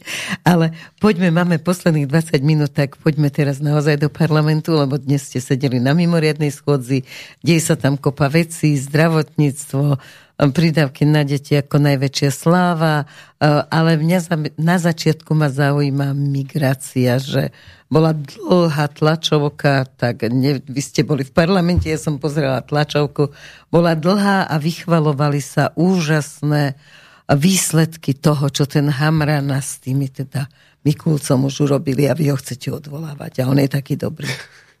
Ono je až neuveriteľné, čo sa na Slovensku deje pod kuratelou ministerstva vnútra. Lebo teraz Mohol by som dlho rozprávať o tom, čo ten Mikulec, nešťastník, e, porobil s právnym štátom, akým spôsobom tu jeho e, pobláznení Čurilovci a podobne likvidujú opozíciu. Napokon e, nikdy nezabudeme asi na to, ako skončil Milan Lučanský a tomu sa budeme ešte... A bude výročie a mali by sme sa tomu venovať. Ale uh, aktuálna téma je migrácia a to, ako dokázal zbabrať tento fenomén, Mikulec spolu s Hamranom, to sa zapíše do dejín, lebo sa ešte reálne nestalo, že by nám aj Česko, aj Rakúsko zavrelo hranice a zaviedlo hraničné kontroly. Tie obrovské šóry, ktoré sa vytvárajú z kamionov na československých hraniciach, to je čisté zúfalstvo. Tak na čo sme pre Boha vstupovali do Schengenu, pokiaľ dneska fungujú hraničné kontroly. A oni fungujú vlastne len kvôli hlúposti Romana Mikulca a Hamrana. Pretože keby oni chránili slovensko-maďarskú hranicu, tak by neexistoval žiaden problém. No, tá, tá hranica sa navyše chráni sama, lebo väčšinou Chránili, nemyslíte vody. tým, že zatvárali? Nie zatvárať hranicu. Lebo on to práve hovorí, že vy chcete to, aby... Ale to nikto nechce zatvárať hranicu, to nikto nechcel ani nechce. Zoberte si, že keď bol šéfom ministerstva vnútra Robert Kaliňák, nikto nezatváral hranicu medzi Slovenskom a Maďarskom a napriek tomu sme dokázali túto hranicu chrániť, pretože ju z väčšej časti tvoria rieky. To znamená, tam viete odsledovať, či vám nejaký migrant ide cez most. Hej, to nie je najväčší problém, asi intelektuálny, to by možno zvládol aj ten Hamran. Ale potom máte uh, zelenú hranicu, ktorá netvorí veľkú časť oni presne vedia, kaďal chodia tí migranti, že tam treba nasadiť zo pár policajtov, že na chvíľku možno upustiť od tej kriminalizácie opozície, lebo to je zjavne ich jediná priorita, a zobrať zo pár policajtov a čurilovcov a poslať ich na chránenie hraníc. Hej? Bez toho, že by sme naozaj niekoho potrebovali kontrolovať v zmysle nejakých hraničných kontrol. Tam to viete odstrážiť bez problémov. Lebo viete, odkiaľ tie migranti idú a opakujem, na to sú úplne zaručené spôsoby, ktoré policia robila roky za Roberta Kaliňáka. A teraz, tu je komunita sírčanov, iračanov a rôznych týchto e, moslimov, ktorí sem chodia, to sú väčšinou chlapí, žiadne ženy, žiadni ľudia, ktorí potrebujú nejaký azyl alebo pomoc, oni si potrebujú ísť do Nemecka zarobiť. Oni samozrejme budú hovoriť, že sú uh, tej národnosti, kde sa vedie nejaká vojna, spor, aby mali nejakú šancu dostať azyl. Myslím, že momentálne je v mode byť Sýrčan, ale Áno, nie som si istý, niekedy je v mode byť. Iračan, proste to je jedno. To budú tvrdiť, že sú. Hej? A neviete to zistiť bez toho, aby ste teda toho človeka ne, ne, ne, nepredvedli na výsluch a nezisťovali to nejakým spôsobom. No a teraz, celá táto komunita, a to sú statisíce ľudí, sa odrazu dozvie, že choď, choďte do Slovakia, lebo v Slovakia máte very, very open eh, hranice, to ste teraz videli toho, toho migranta, ktorý pre slovenskú televíziu, tuším, tam s rehotom hovorí, že no Slovensko je úžasná krajina, lebo na Slovensku nám tu dajú nájsť, môžeme si nabiť mobily a nepôjdeme do basy, ako všade inde, lebo som vlastne Jasne. bez povolenia nelegálny migrant a je to tu very, very open. Tak to slovo asi zaznie, už teraz sa zapíše do dejín. Very, very open. Veľmi, veľmi otvorené hranice medzi Slovenskom a Maďarskom. Nahrnú sa sem všetky tie hordy migrantov, logicky, lebo je to tu pre nich pastrina, hej, raj.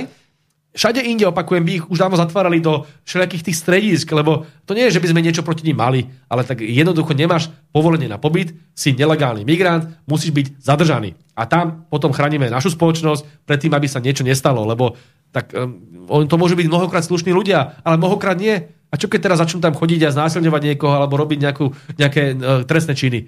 A teraz, čo sa tam bude Mikulec vyhovárať na Čechov alebo na, na koho? Veď to je tak smiešne, aj keby tí Češi otvorili tie hranice, tak im zase Nemci zavrú tie hranice. Čiže oni to urobiť nemôžu, veď to je celkom logické. Nikto to tam nechce do toho Nemecka pripustiť, len to sa zbláznil Hamran s Mikulcom a nerobia svoju robotu už mal byť dávno odvolaný. My v útorok ideme, samozrejme, uh, zvolali sme schôdzi. Asi po 8 krát, ale tentokrát je tu šanca, že sa pridá aj Saska a, a Sme rodina, pretože tu je otázka migrácie a tu každý cíti, že to je vá, vážny prúser. Lebo kým to bola v tej politickej rovine otázka toho, že koho idú zatvárať a podobne, tak stále tam bola nejaká možno politika, ale tu ide o technický problém. Oni nevedia ustražiť slovenské územie a vytvárajú tu také obrovské migračné prútie, že potom sa tu bude samozrejme rásť radikalizácie slovenskej spoločnosti a toto asi nikto Ukrajincov nechce. tu máme, takisto. To nehovorím o Ukrajincov, hej, takisto tí sem chodia, lenže samotní tí Ukrajinci um, nemajú inú kultúru dramaticky odlišnú, ako majú pozve tí moslimovia. Čiže... Ale zase majú dobre organizované mafie. To áno, tiež je to nebezpečné, ale na ten prvý pohľad v tých ľuďoch samotných zbudzuje väčšiu nedôveru práve tento, tento migrácia z, z moslimského sveta. No a teraz s tým musíme ale pracovať, tak to na Slovensku je žiaľ, žiaľ, alebo je, proste to je jedno, ako to hodnotíme. No a tým pádom Mikulec musí robiť svoju robotu. A nerobí ju. Nerobí ju a je tu katastrofálna situácia. Verím, že ho odvoláme, je tu naozaj reálna šanca, ale zase netreba byť príliš veľký optimista. Keby Mikulec odišiel, tak čo no tam to som sa vás chcela opýtať, že príde to isté, figurky sa vymenia. Lipšicovho ale... Grendela, alebo koho tam dáme. No. Hej? Čiže jasné, že uh, vieme o tom, ale, ale proste ukážete, že musíme, musí niečo musí fungovať. tej vládnej zodpovednosti aspoň nejaká, aspoň náznak toho, že sebereflexia alebo reflexia. Však zoberte si za našich vlád, keď spravil nejaký minister chybu, a ani nemusel urobiť subjektívnu chybu. Stačilo, že sa stal nejaký prúser. Tak sa odstupovalo. Veď my sme odvolávali ministra, alebo odchádzali ministri. Ale títo ešte nikoho neodvolali. Mikuláš mal byť už stokrát odvolaný a tých najväčších uh, troublemakerov tam nechávajú ešte sa tvária, akí sú úžasní. Veď to no dobré, ale prečo sa vám nikdy hamba. nenapadlo vám teda že by ste mali odvolať Lengvarského, pretože to zdravotníctvo je neskutočné. Ja osobne by som ho odvolala už len preto, ako nakázal národu, že očkovať, očkovať a ukázala sa pravda, ale on ju nepochopil.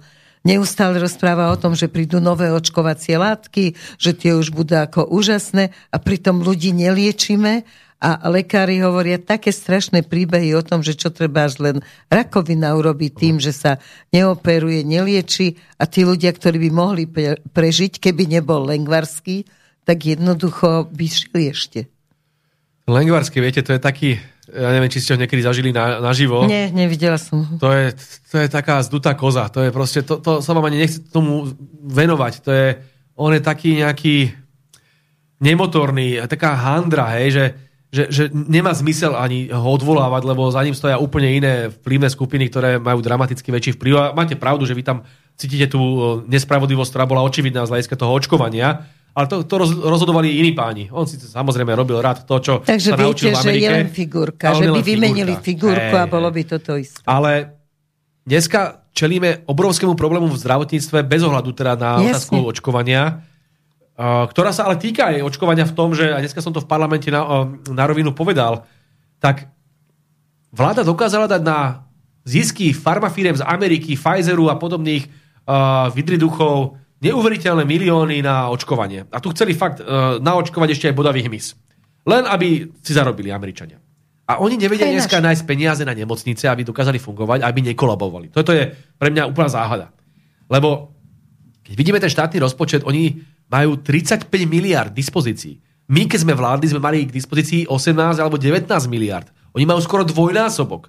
A oni teraz tieto peniaze môžu investovať aj do zdravotníctva, do nemocníc, aby nekolabovali, ale oni to neurobia. Namiesto toho to pchajú do obrnených transportérov Naďa a aby sa zbranie mohli posielať na Ukrajinu a podobne nezmysly, ale na zdravotníctvo nemajú. Dneska sme o tom veľa hovorili uh, v Národnej rade a najväčšou aroganciou pre mňa bolo zo strany vládnej koalície, tam boli traja alebo štyria vládni poslanci.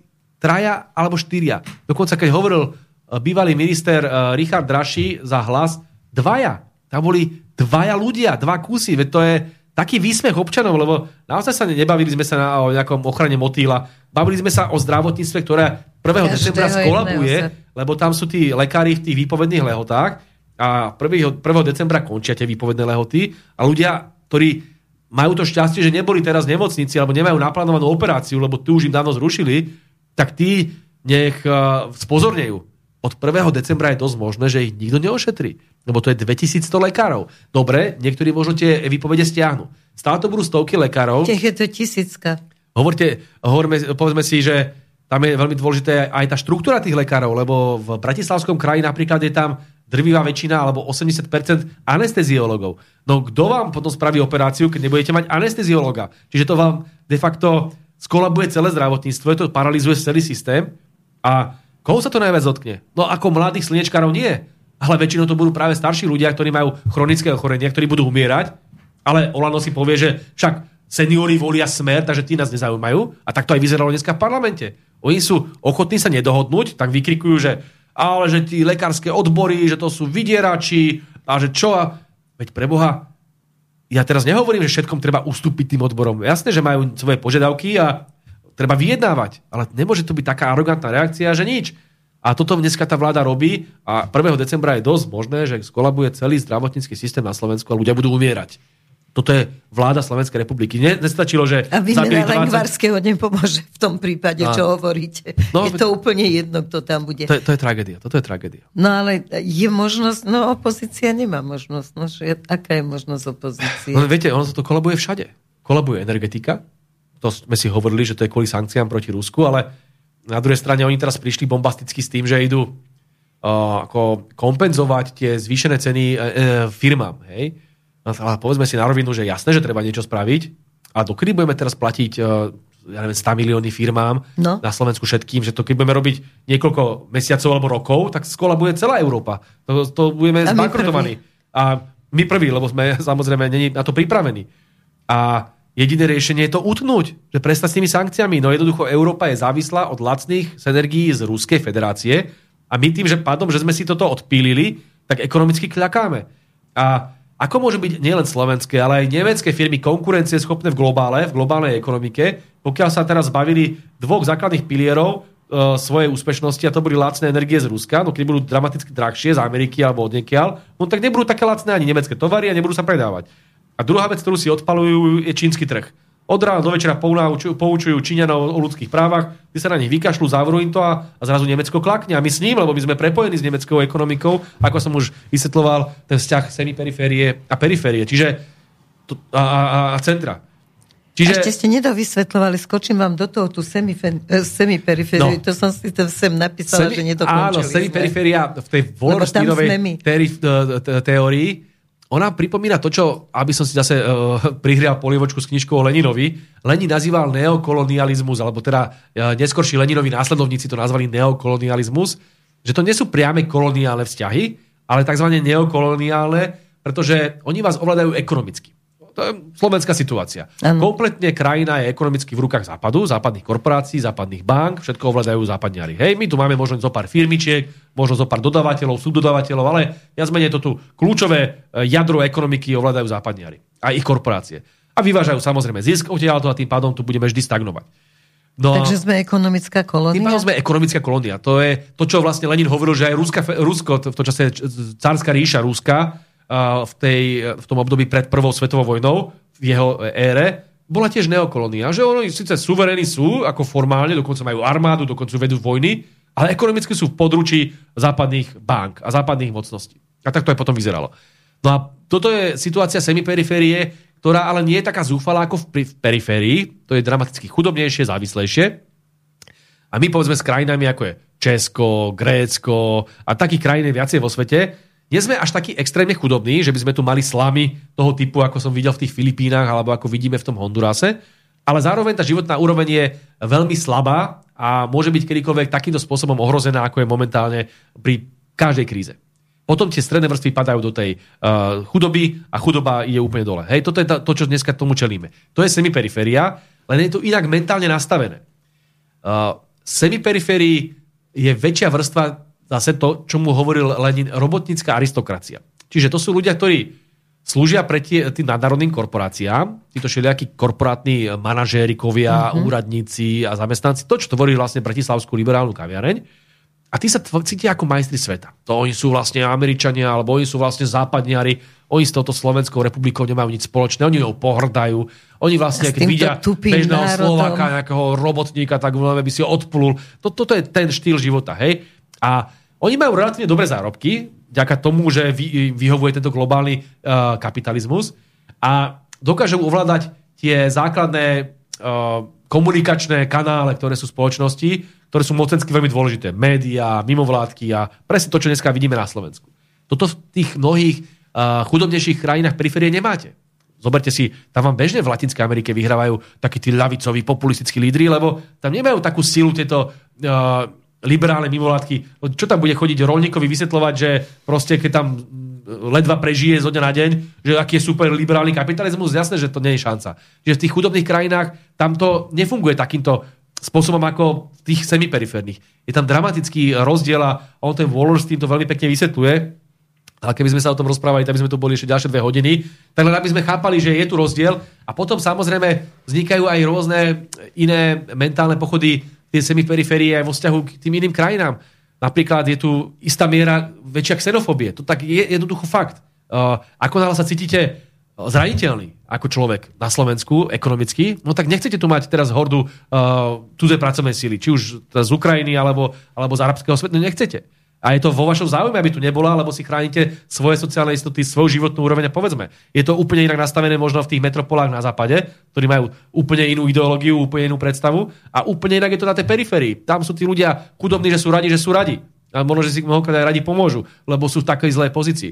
Čiže úplne iné kultúry, iné nastavenie. To všetko má ekonomické pozadie a tá delba práce v tej globálnej ekonomike určuje do veľkej miery aj to, aká ideológia konkrétna a aké predstavy majú o živote ľudia v daných krajinách. Treba to študovať.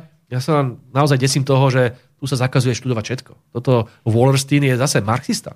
No, bude zakázaný? Bude ho Pantarej predávať? Nebude. No, toto, že nakoniec zistíme, že už v tej Pantarej alebo v tom Martinuse nájdeme naozaj len tých úplne najhlúpejších propagandistov toho liberálneho razenia. No ale to je to celé, čo teraz je najdôležitejšie pre nich propaganda. To, tomto sú úplne dokonalí. Zakrnie, zakrnie to. Každá totalita skôr či neskôr zakrnie. Ono to je pomáha hlavný problém totality. Hlavný problém totality nie je v tom, že by nedokázala dlhodobo tých ľudí bičovať. Hej? Však to dokáže každý, každý vôľ, hej? Že, že bude proste brániť represiou ľuďom, aby mali slobodu. To dokázali rôzne totalitné režimy, ale skôr či neskôr oni padnú na tom, že prestanú byť tvorivé nápadité. No, keď sa tu budú tí liberáli potlapkávať v tej svojej bublinke, aký sme úžasní, im ujdu svetové trendy. Im uchádza Čína, uchádza im Rusko, uchádza im všetko možné v celom svete, lebo prestali rozmýšľať. Ale to je len na Slovensku. Treba si pozrieť aj Spojené štáty americké. Už tam máte ten istý narratív. Demokrati dneska v tej svojej demokratickej strane hovoria, že aj tí republikáni sú ohrozením pre demokraciu a teraz aj oni sú ten extrém. Už ten narratív dávajú aj tam. A tam hrozí reálne občianská vojna, ale tam máte polovicu na pol, pol na pol rozdelenú americkú spoločnosť. Tam sa zvyšuje tá animozita. Je to veľmi podobné v mnohých západných spoločnostiach a napokon aj na Slovensku. Sa zvyšuje agresivita jedného aj druhého tábora. A opakujem, nie je našim cieľom teraz nenávidieť. To my sme v smere nikdy nemali a my chceme späť skultivovať tú diskusiu. Nech sa páči, keď prestanú oni s tými nadávkami na dezolátov, opice, prestanú nám nadávať do mafiánov a zlodejov a podobné Extrémistov. No, my radi príjmeme zase späť programovú diskusiu a poďme sa baviť, budeme chodiť do televízií a normálne diskutovať. Ale nie je možné, že oni nám budú zatvárať našich ľudí len preto, že si povedia zabíjať Milana Lučanského, nadávať nám od rána do večera a potom sa tváriť, že no my sme tí dobrí a vy ste ten extrém. Je to celé naopak a Našim zámerom je, aby sme vrátili slovenskú slobodu a normálnu, pokojnú diskusiu a sociálny dialog.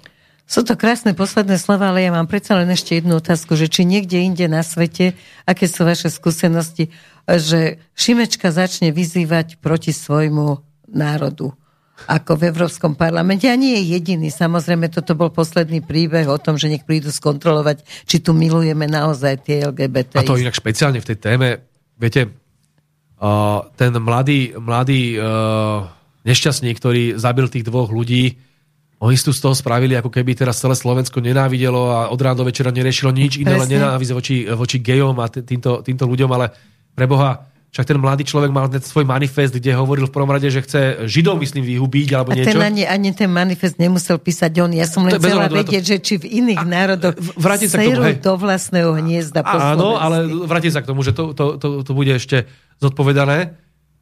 Len chcem dokončiť toho, toho mladého chlapca. Tak on ešte navyše chcel zabiť nielen Hegera, ale ešte aj Roberta Fica a tak ďalej. Hej? Čiže to vôbec nebolo, že by to bolo namierené voči LGBTI a že teraz sme tu mali robiť z toho takýto cirkus. Oni to zneužili, tak ako zneužili vraždu Kuciaka Presne. na to, aby povalili vládu, tak takto zneužili, aby si z toho vytvárali svoju ideologickú liberálnu polievku. Osobitne nechutné to je v prípade toho Šimečku, pretože ten je úplne zjavne to, čo Ludovič tu nazýval tou odrodileckou Eh, bagážov. On mal taký krásny výraz bagáž. Ale to nie je iba Šimečka. Tieto liberáli sú všade. To takisto ich máte vo Francúzsku, v Holandsku, všade, že... že... A všetci majú nenávisť k vlastnému národu? No pokiaľ uh, ten národ preukázuje nejaké črty národných tradícií, možno trošku konzervatívnejších hodnôt, možno trošku lavicovejšieho, tak áno. To ich dráži. Len viete, Holandiania alebo Belgičania, Belgičania nie sú národ. To je, to je taký nejaký konglomerát Valonov, Flámov a tak ďalej. Čiže oni to ani takto nevnímajú. Oni sa identifikujú so svojou komunitou cez svoje mesto, v ktorom žijú a cez mm. niečo úplne iné. Ale predsa len je to je na Slovensku, ktoré má svoj národný štát možno 30 rokov, alebo takéto krátke obdobie, tak my si ho budujeme stále, aj tú identitu. My musíme úplne inak fungovať aj v tých uh, európskych inštitúciách, brániť si ten národný záujem. A potom vám prídu takíto odrodilci, ako je Šimečka, ktorý vzdelával sa niekde na západe, lebo mu to tatko zaplatil. A teraz sa tam hrá na hrdinu, pričom nenávidí Slovensko, nepozná Slovensko, ten v živote nevidel živého Slovaka, možno by mu nejaká upratovačka robila niekedy kachličky. To je celé. A tento človek ako hovorí o Slovensku. A on nám tu teraz núcuje svoju predstavu, že my nenávidíme menšiny nejaké. To je úplný nezmysel. Ako to, že tu nechceme, alebo väčšina Slovakov nechce mať homosexuálne manželstva a podobné veci, tak to neznamená, že ich nenávidíme. Nikto by ich neriešil, keby tu nevytvárali liberáli túto ideológiu okolo toho. Slovensko je ďaleko tolerantnejšie než možno mnohé iné krajiny. Len sa to ideologizuje úplne zbytočne. A furt tu trepocú tými dúhovými vlajkami, ľudí to irituje, máme tu riešiť chlebové témy, ľudia padajú na ústa a potom z tohto sa tu vytvára taká a potom teraz začnú kontrolovať z Bruselu, začnú nám tu teraz chodiť nejaké zase delegácie, ak to bolo pri Kuciakovi, začnú nás tu poučovať nejak. Toto chceme? Čiže no my nie, ale vraciam sa k tomu, ak je tu nejaká strana, ktorá je mimoriadne nebezpečná pre budúcnosť Slovenska, to je práve progresívne Slovensko. Práve kvôli tomuto. Oni nemajú so Slovenskom vôbec nič spoločné, to sú fanatickí liberáli. Žiaľ, dneska majú prezidentku Čaputovú, tá vyvádza svoje veci v prezidentskom paláci, ale nemá až takú exekutívnu právomoc, ako by malo progresívne Slovensko, pokiaľ by sa zmocnilo vlády. A ja som presvedčený, že toto je cieľom Spojených štátov amerických. A práve preto sa vraciam k tej našej prvej diskusii. Musíme ustražiť voľby. Lebo ak dojde k manipulácii a k volebným podvodom, tak naozaj na Slovensku skončí akákoľvek demokracia a asi sa naozaj staneme tým, pred čím varujú mnohí filozofi už dnes, liberálno-fašistickým režimom. No, záver nebol optimistický, ale ja verím, že bol veľmi poučný. Takže skutočne by sme si mali uvedomovať a sledovať to, čo sa deje, aby, aby na vaše slova nedošlo. A budeme držať palce všetkým, ktorí sú v politike a chcú zabrániť práve tomuto. Ale peniaze zo západu to zase pekne rozvírujú. Takže je to vo vašich rukách a na budúce sa budeme baviť aj o tom, že či sa dajú naozaj nejako ustražiť tie voľby. Že či sa niekto niečo už vymýšľa, či niečo už je v tejto oblasti. Veľmi pekne ďakujem za návštevu štúdiu. Ďakujem. Krásny večer ešte vám všetkým nádherný víkend a lúči sa s vami aj Roman. Pekný takže... večer a víkend všetkým.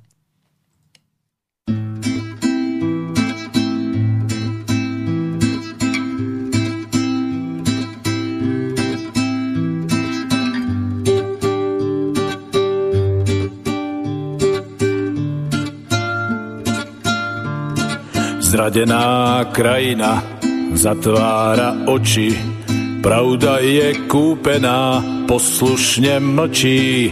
Zlodeji tancujú schovaní v opere, valčíkom zakryjú, kto koľko zoberie.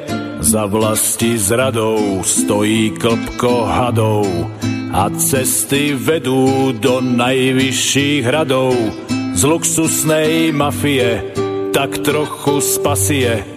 Stali sa vážení, zákonom strážení. Hrá, kto vlastne hrá tú špinavú hru s osudom ľudí a krajiny. Zlá pravda je zlá, to najvyššia moc klame a zakrýva zločiny.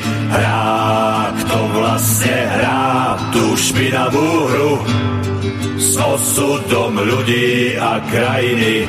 Zlá pravda je zlá, to najvyššia moc klame a zakrýva zločiny.